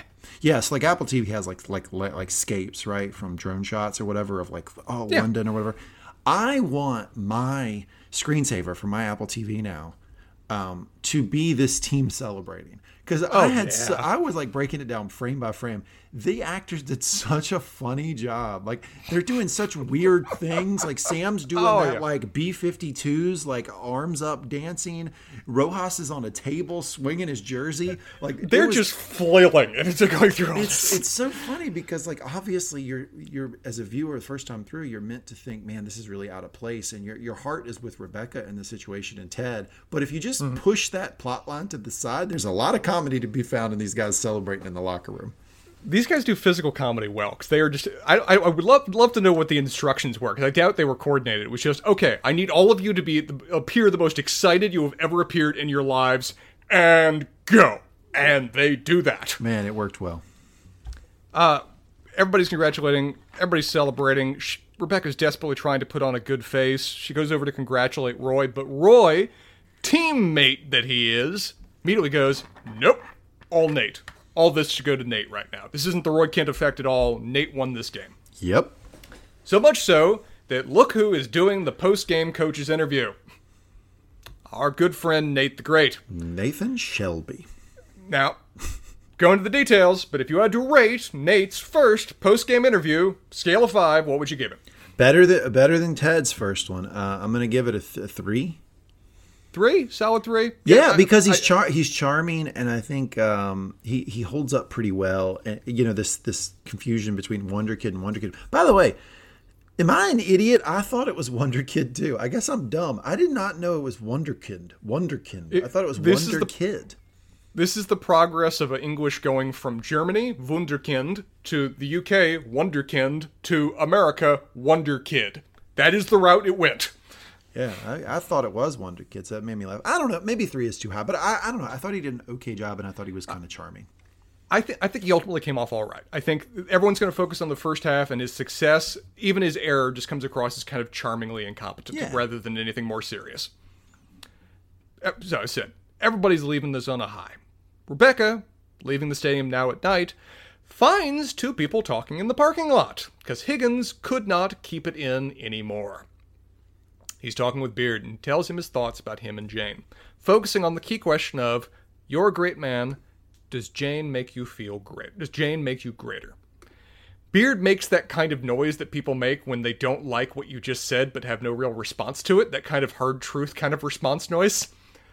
And Higgins sees this, sees Beard kind of clench up and moves to apologize for instead Beard to move in for the hug, saying, I hear you, I get it, and we'll never speak of this again. Pretty pretty good move there by Beard. I think you know he, he takes in the advice. He doesn't respond because he doesn't want to get in a back and forth about it. But he goes, you know, basically, I appreciate you, but you know, let's leave it at that. Yeah. Uh, Becca sees this, smiles, and seemingly is kind of emotionally affected by it. So much She so seems to take the advice, right? Yeah. Yeah, she does seem to take the advice. As everybody's moving apart, uh, Rebecca in her glorious car, Jane jumps out of the friggin' bushes and just expresses how much she enjoy she missed Beard's scared face. Good God, their relationship. The two of them depart together, discussing Finn, who is apparently like a Rembrandt, beautiful to look at but dim, which seems to reassure Beard a little bit, uh, and her placing an Oliver, T- Oliver Twist Kangol cap on Beard's head, apparently revealing that she has a bit of an Oliver Twist kink. I gotta say, Jane, pretty good looking. Jane's a pretty good looking woman, no doubt. And I get the weirdest vibes on their relationship where it seems like Beard's getting something out of it. It's just not from any outside perspective a healthy relationship. I think Beard thinks physically he's out of his league. Oh, I think God, I think she, I think she looks better. I think he thinks she looks better than he does on the male female equivalency scale, and so therefore he's willing to put up with a little bit more crazy. We all know these relationships where Oh, the guy yeah, or the woman think that they're in over their head from a physical standpoint, and therefore they put up with whatever. I think there might be a touch of that going on. There's obviously some Beard just likes crazy, and he's sort of a weird guy, but I think about Mm-hmm. ten to fifteen percent of it is like Jane's pretty good looking. That's a fair read. Nate is meanwhile alone in the coach's office on his phone, watching himself blow up on Twitter. Yeah, Keeley would be Which- proud.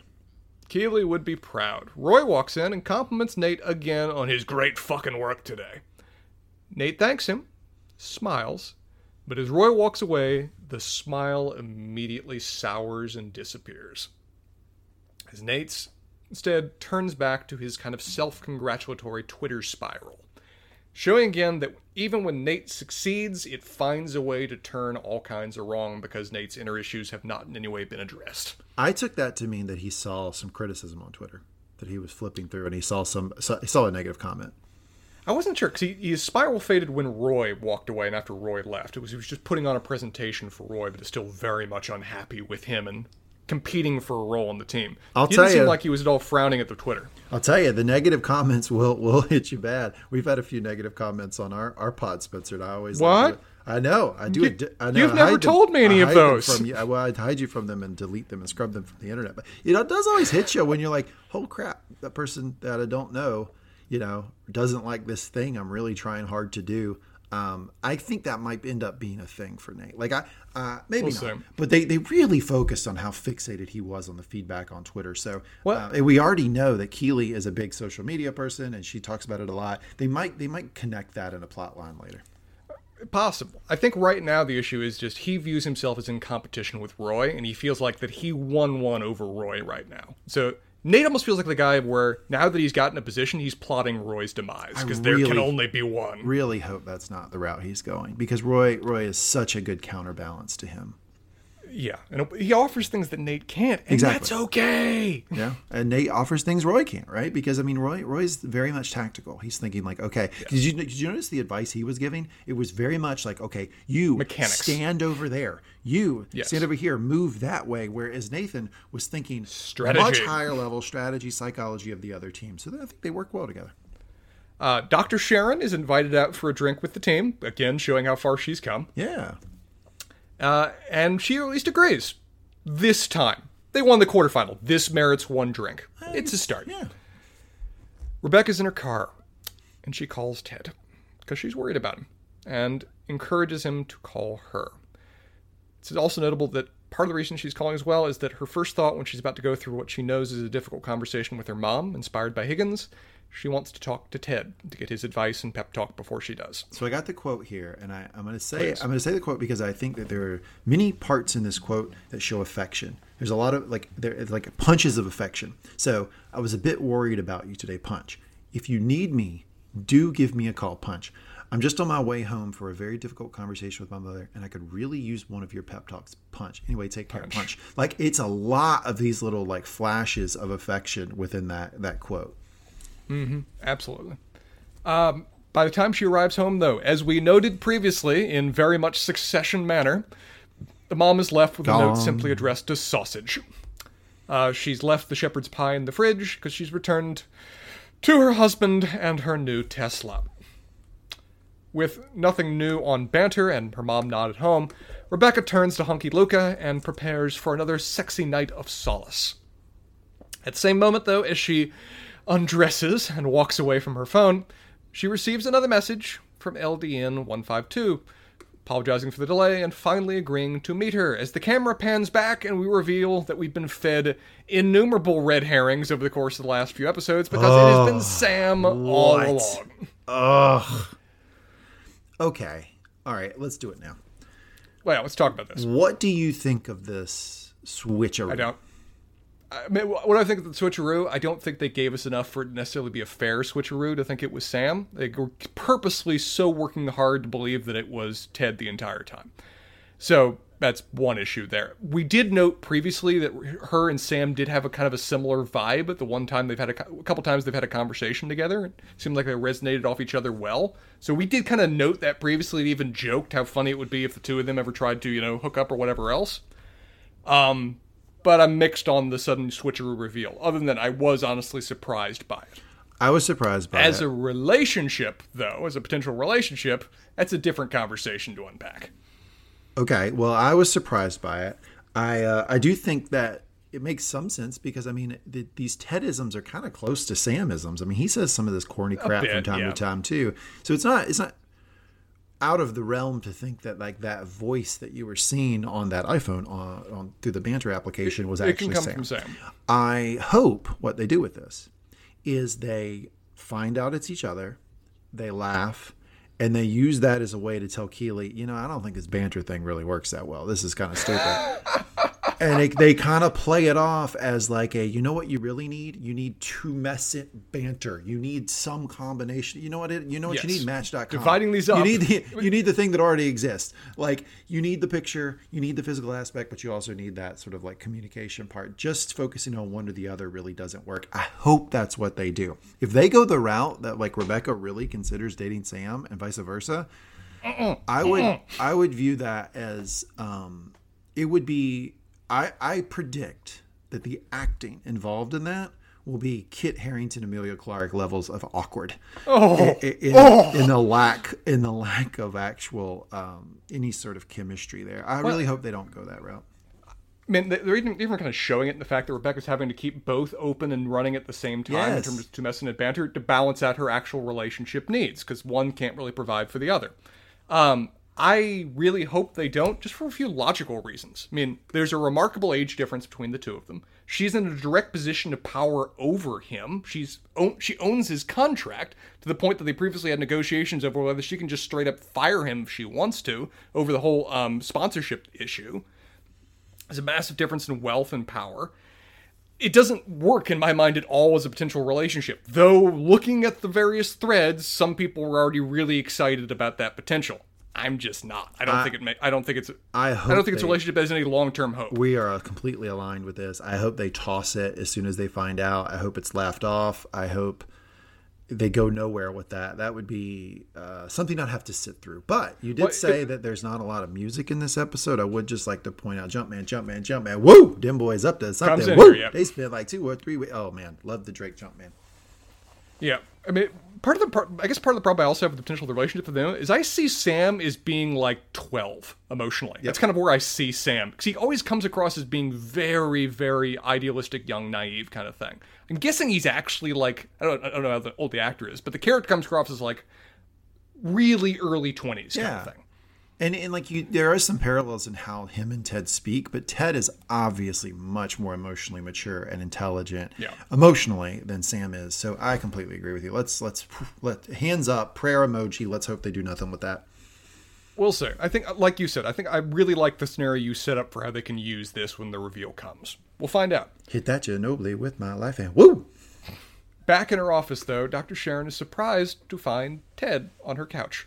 Looking, I would say, more than a little bit worse for wear. Oddly, he seems to be wearing a different jacket, or the same jacket. I think he left his jacket on the floor, but he's got a big puffy coat around him right there. Oh, Ted.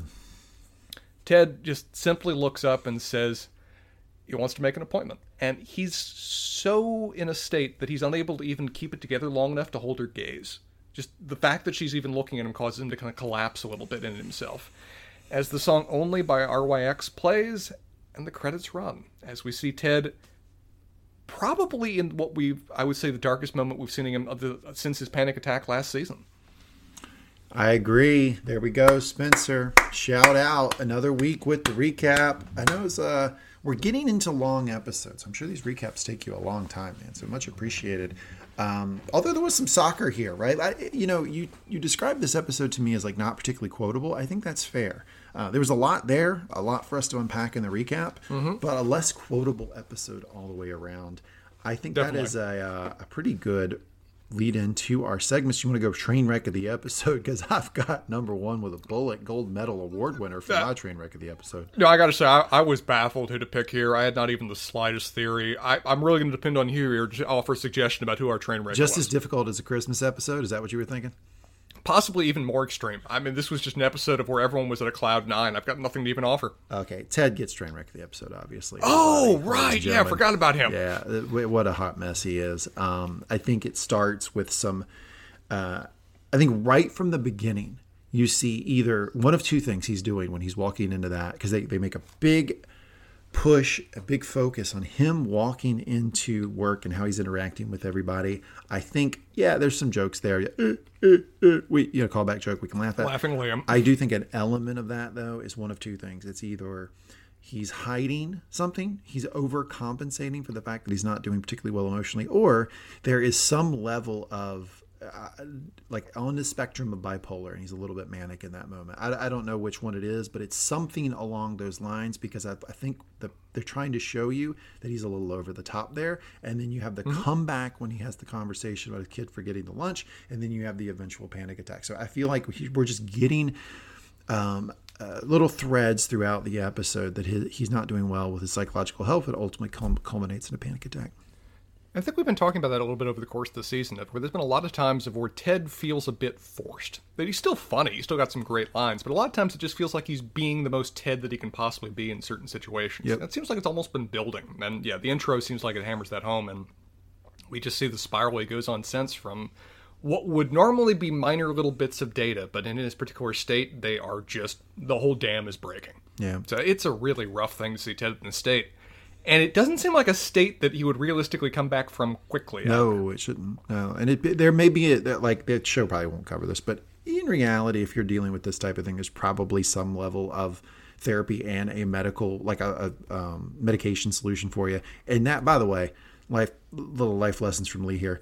Don't be embarrassed about that. If you go to the psychiatrist and there's some level of medication that they, you know, say that might be a good idea for you to try, don't think it makes you weak. Don't think you're better than it. Don't think it's something you need to hide. Just give it a try. It's okay. Reduce the stigma around that. And it's one of those things if we're if there was less of a stigma, we'd actually start to realize that actually a lot of people go to therapy. Actually, a lot of people are on medication. Yes, it's, it's okay. not that unusual nowadays. Yeah, it's, it's just yeah. P- most people don't talk about it. It's absolutely okay. Uh, I would say my my honorable mention this week for Trainwreck of the episode, I'm going to give to Rebecca's mom, who's a hot mess. Oh God! But it seems to be controlled yep. chaos, right? Re- Rebecca's mom or Nate I feel like your honorable mentions there. Nate, despite his incredible successes, we're seeing how much the successes just go wrong when they get placed in Nate and Nate's left alone. Uh, but I think Rebecca's mom earns the more reasonable mention that she's apparently been a train wreck for like you know twenty five years. Yeah, I feel like there our ability to accurately and clearly find a train wreck of the episode for this segment negatively correlates with my enjoyment of the episode, right? Because when I enjoy the episode, it's everybody just fucking around and making jokes. Yeah. But when it's a big, like, sort of dramatic episode like this one is, you can usually find a train wreck of the episode. Absolutely. All right, uh, Sports Center top ten. Let's let's address this first. Okay. Higgins Higgins versus Ted uh, Nate and Rebecca's advice on telling a friend your own thoughts about their relationship. Okay, let's Where make that your Sports Center top ten one. Okay. Yeah, that's what I'm doing. Okay. Um, I am going to do something uh, that's going to frustrate you. I am going to let it ride to my life lessons with Ted segment because I do have some some advice around this. So um, I'm going to say that I, I, will address that in my life lessons with Ted, but I will say for for this part of the conversation before I kick it back over to you that I don't think there's an easy answer here. I don't I don't think you can just black and white say one thing or the other. What did you think? I absolutely. I think there's a balance that has to be achieved. I'll say that every fiber of my being resonates with don't get involved, don't get involved, don't get involved, don't get involved. Cuz A, I don't like to get involved in other people's business, period. And B, the times I have, it can go disastrous so fast.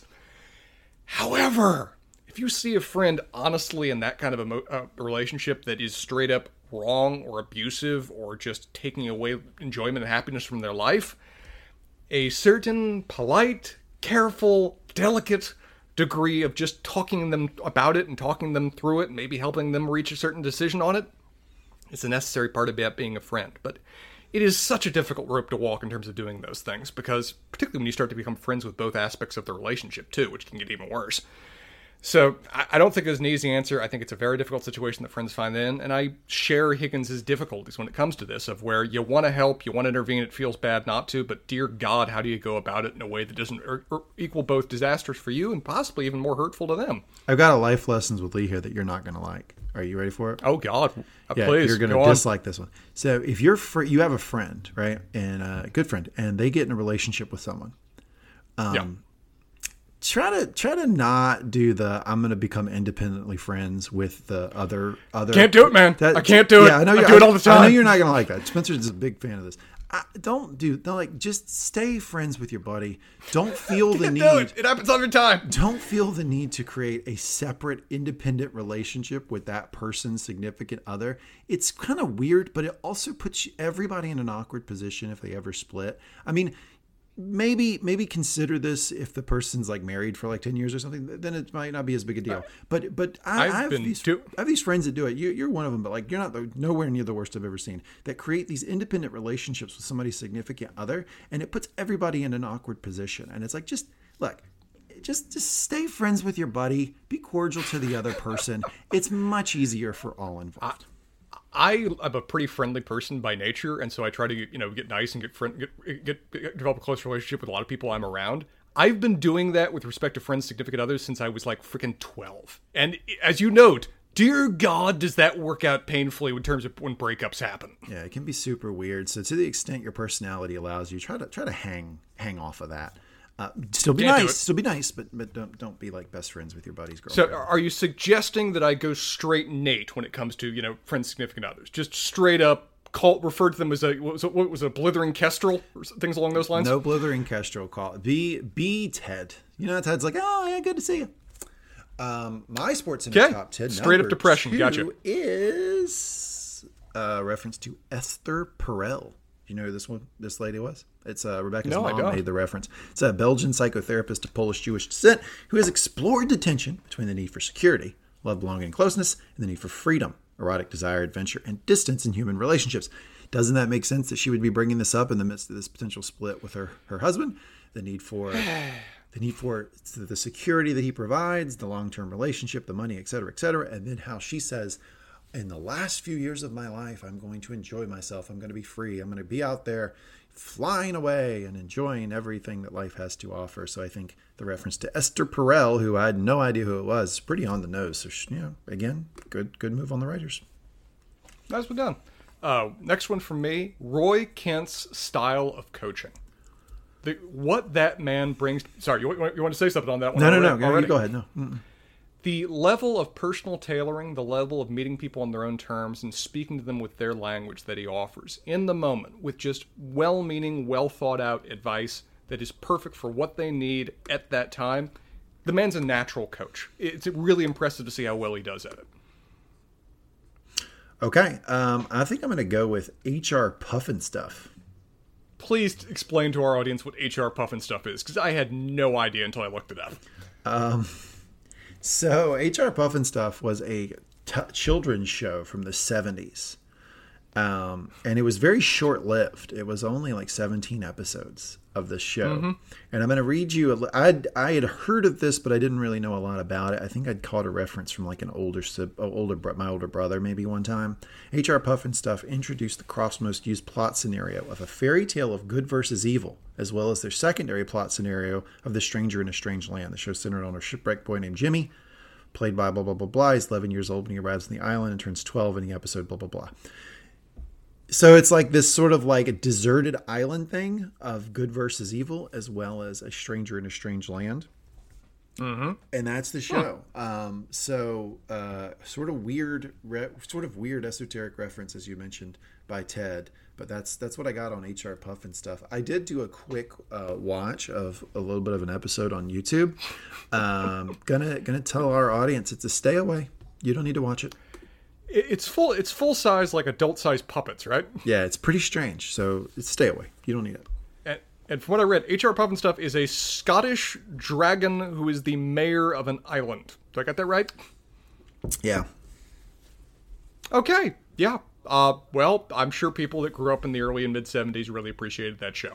All right. Next on your Sports Center Top 10. No, no, no. I want to. I want to get faster to uh, life advice with life advice with Lee. There was a lot of great moments in this episode, but I really want to hear some of the life advice with Lee before we get get much longer. Okay, I got two. The one Give- is give me the two. One is running charades. What's running charades? You don't know running charades? Okay, we can leave it at that. And then Okay. Steve Wiebe against Billy Mitchell. Donkey Kong.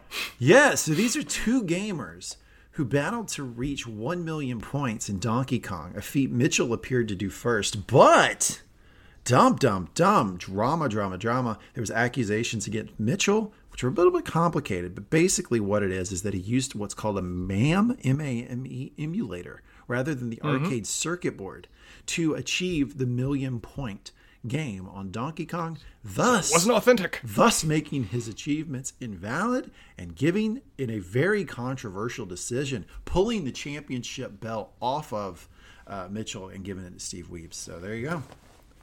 A very controversial moment that is still argued to this day. And isn't there like a um, a documentary about this? Yeah, there's a 2000 yeah. documentary about Oh, yeah. it, um, which that is not a stay away. By the way, the idea that they made a documentary about two guys trying to beat the high score of King Kong that is on my that is a Saturday night viewing for me. I'm going to watch that. Documentaries on niche subjects are just my jam. Those are so much fun. With like full in, absolute passion bringing to bear on a subject that maybe like a very limited audience would seem to care about. Those are just fun. Okay. All right. You ready for life lessons with Ted? Very. Okay. Life lessons with Ted. So the first one I'm going to do is um, this is something that we talked about a little bit with Ted's journey and definitely his journey within the episode, but in the larger arc of the two seasons. And it's something that is hard to do. It takes years and years and years to do, but I think everybody should be striving toward it. And that is to learn the warning signs of your mental health. When, when you have certain things that are creeping into your to your day, to your personality, to your reactions to things, that are warning signs that your mental health are not is not good you need to not you need to but it, it's good to start picking up on those things and trying to learn yourself. And it's not easy because those things creep in and they are uh, they're hard to immediately identify. But over the years with work potentially with a psychiatrist but you know not necessarily you can start to identify those things. And it might just be snapping at somebody. It might be sleeping more than you normally do. It might be crying at stuff at like movies television shows that you don't normally.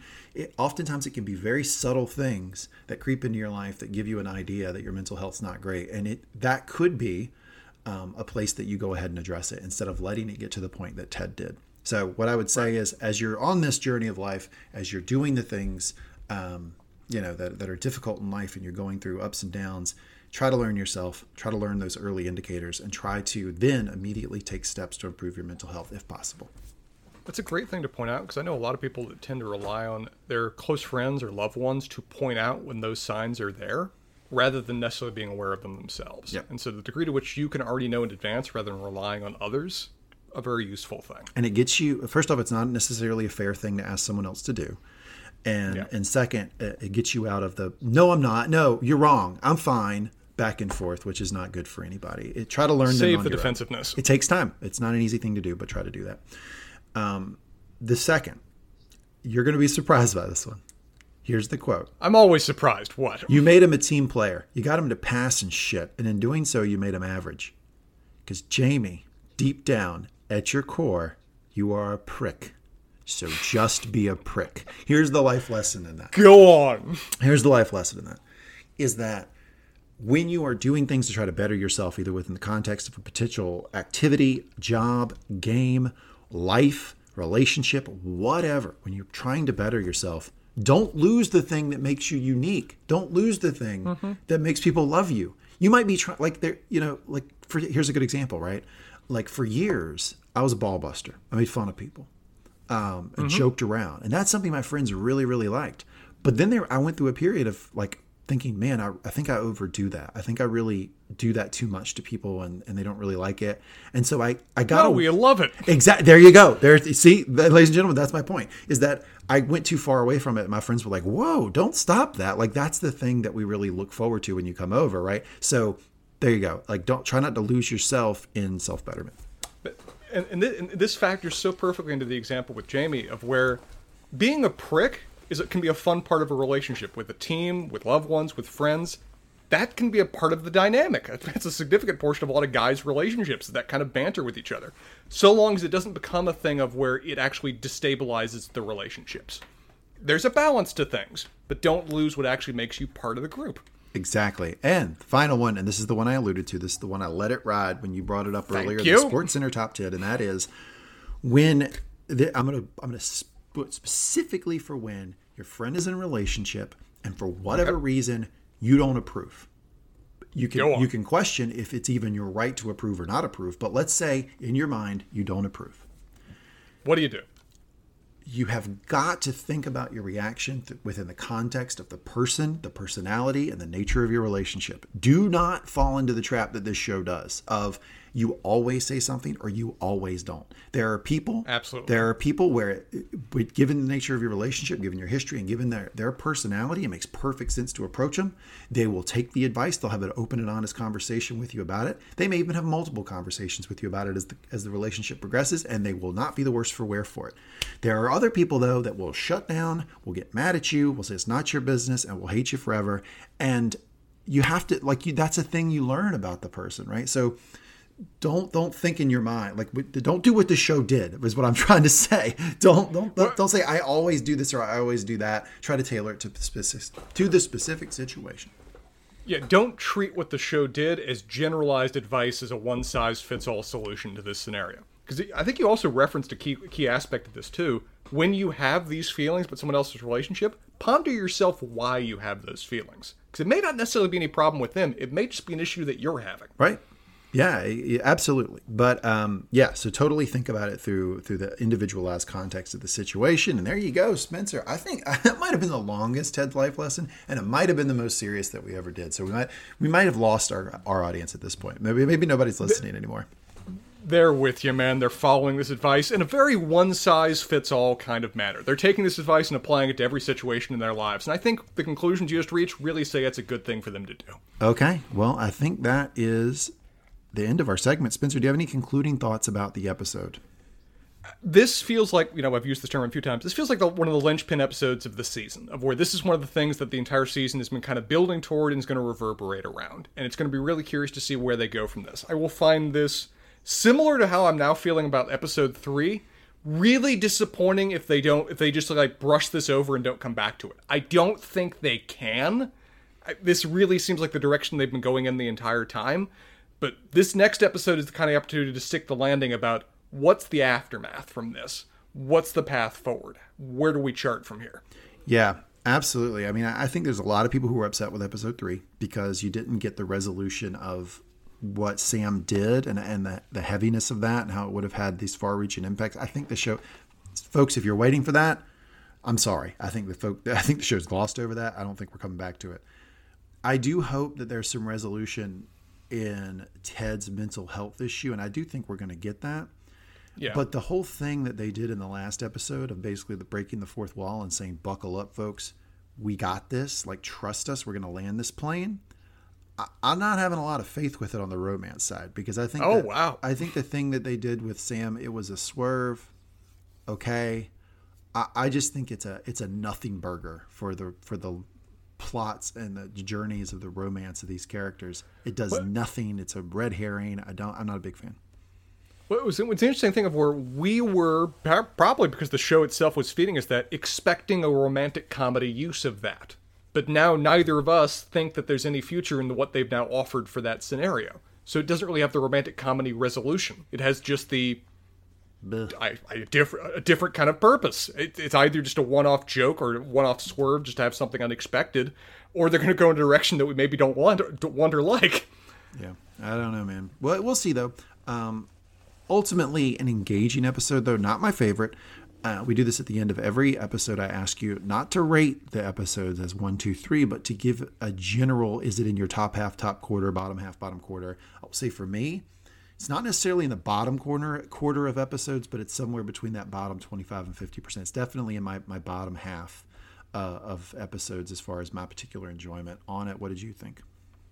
Uh, again, it's really becoming hard now to view these episodes in, isol- in isolation, just in terms of being able to judge them, just from what degree they'll ultimately factor in on where the season's going to go. But as it stands, for its effect, for its impact, and I think for its importance, it's definitely one of the best episodes or most important episodes of this season, and possibly one of the most important, important episodes of the show.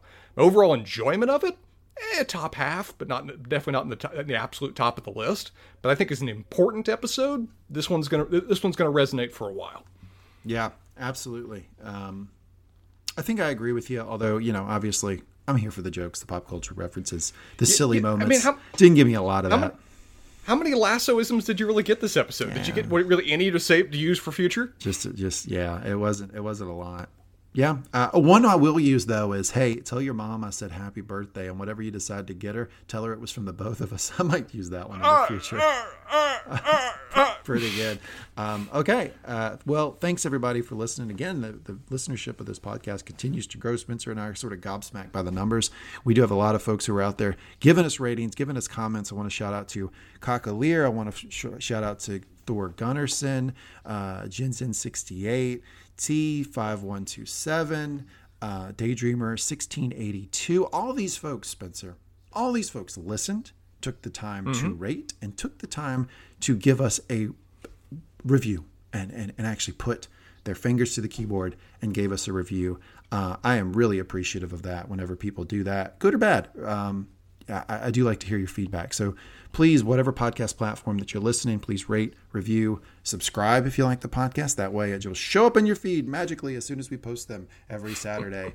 and you can listen to us continue to review Ted Lasso here on the Lasso Lowdown. And I will like to give a plug before we wrap up here. And that is another pod on the Mangum Talks Podcast Network.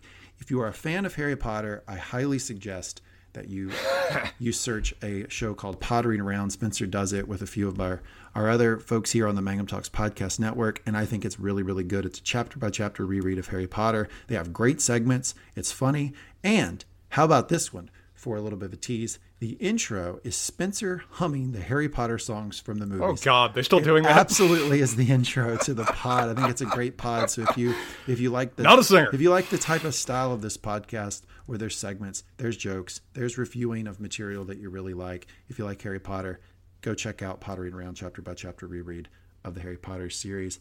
That is it for the housekeeping, Spencer. I think that concludes this episode of the Lasso Lowdown. Thanks everybody for listening. We will be back with you. The episodes drop on Apple Plus every Friday, and we are here with you the day after. We post these podcasts every Saturday, so that means we will be back with you next Saturday reviewing season two, episode seven. Thanks everybody for listening.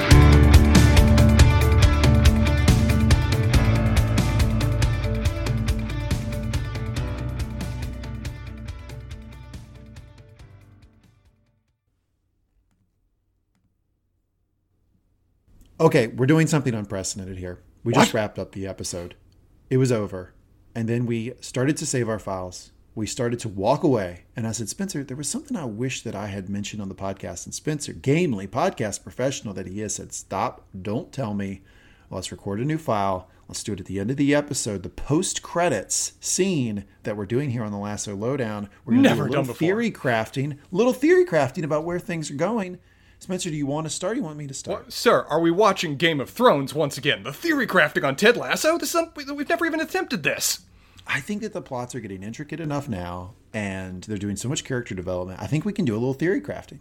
Let's let's throw out one here because I think I think you and I are both of the same mind about there's a question this episode is asking that is going to be really curious to see how they answer going forward. I sort of uh, offhandedly mentioned it before, but we're going to address it face on now, which is how long will Ted continue being the coach of Richmond?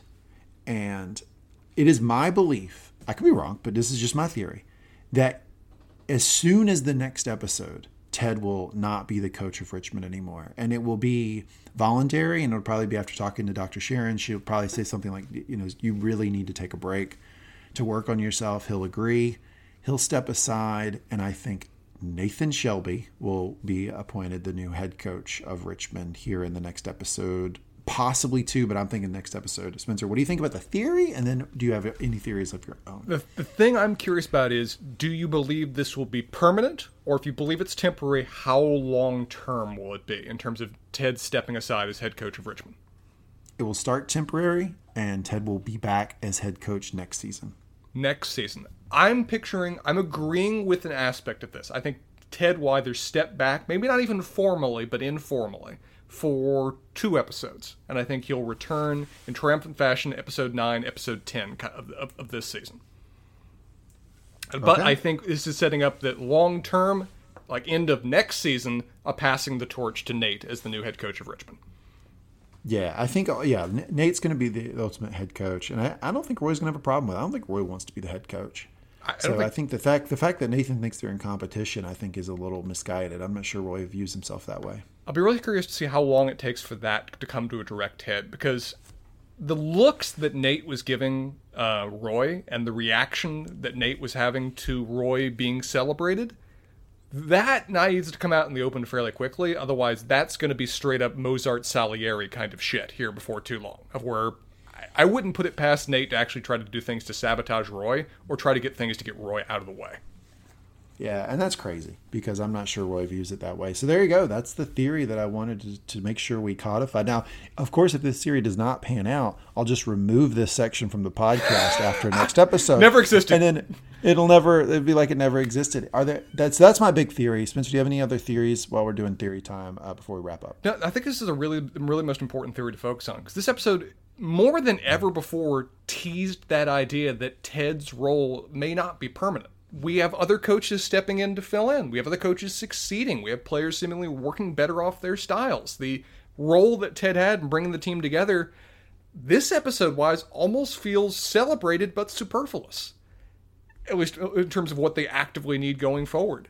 Agreed. Yeah, it was the it, they minimized the wins so much. It makes me think that they're not going to tie the team's success to Ted's success anymore, which separates him from the team and makes him, you know, not not the coach anymore. So I think that's going to happen. That's my that's my take. And it may be something that Ted actually just kind of needs. I don't know how much longer he can deal with, or at least as in his current state, I don't think he can much longer deal with the distance unless he gets some help in terms of processing it. I agree. Okay, we're ready to wrap up theory time. Absolutely. Okay. All right. Well, thanks everybody for joining us here in this post credit scene. We'll be back with you next week.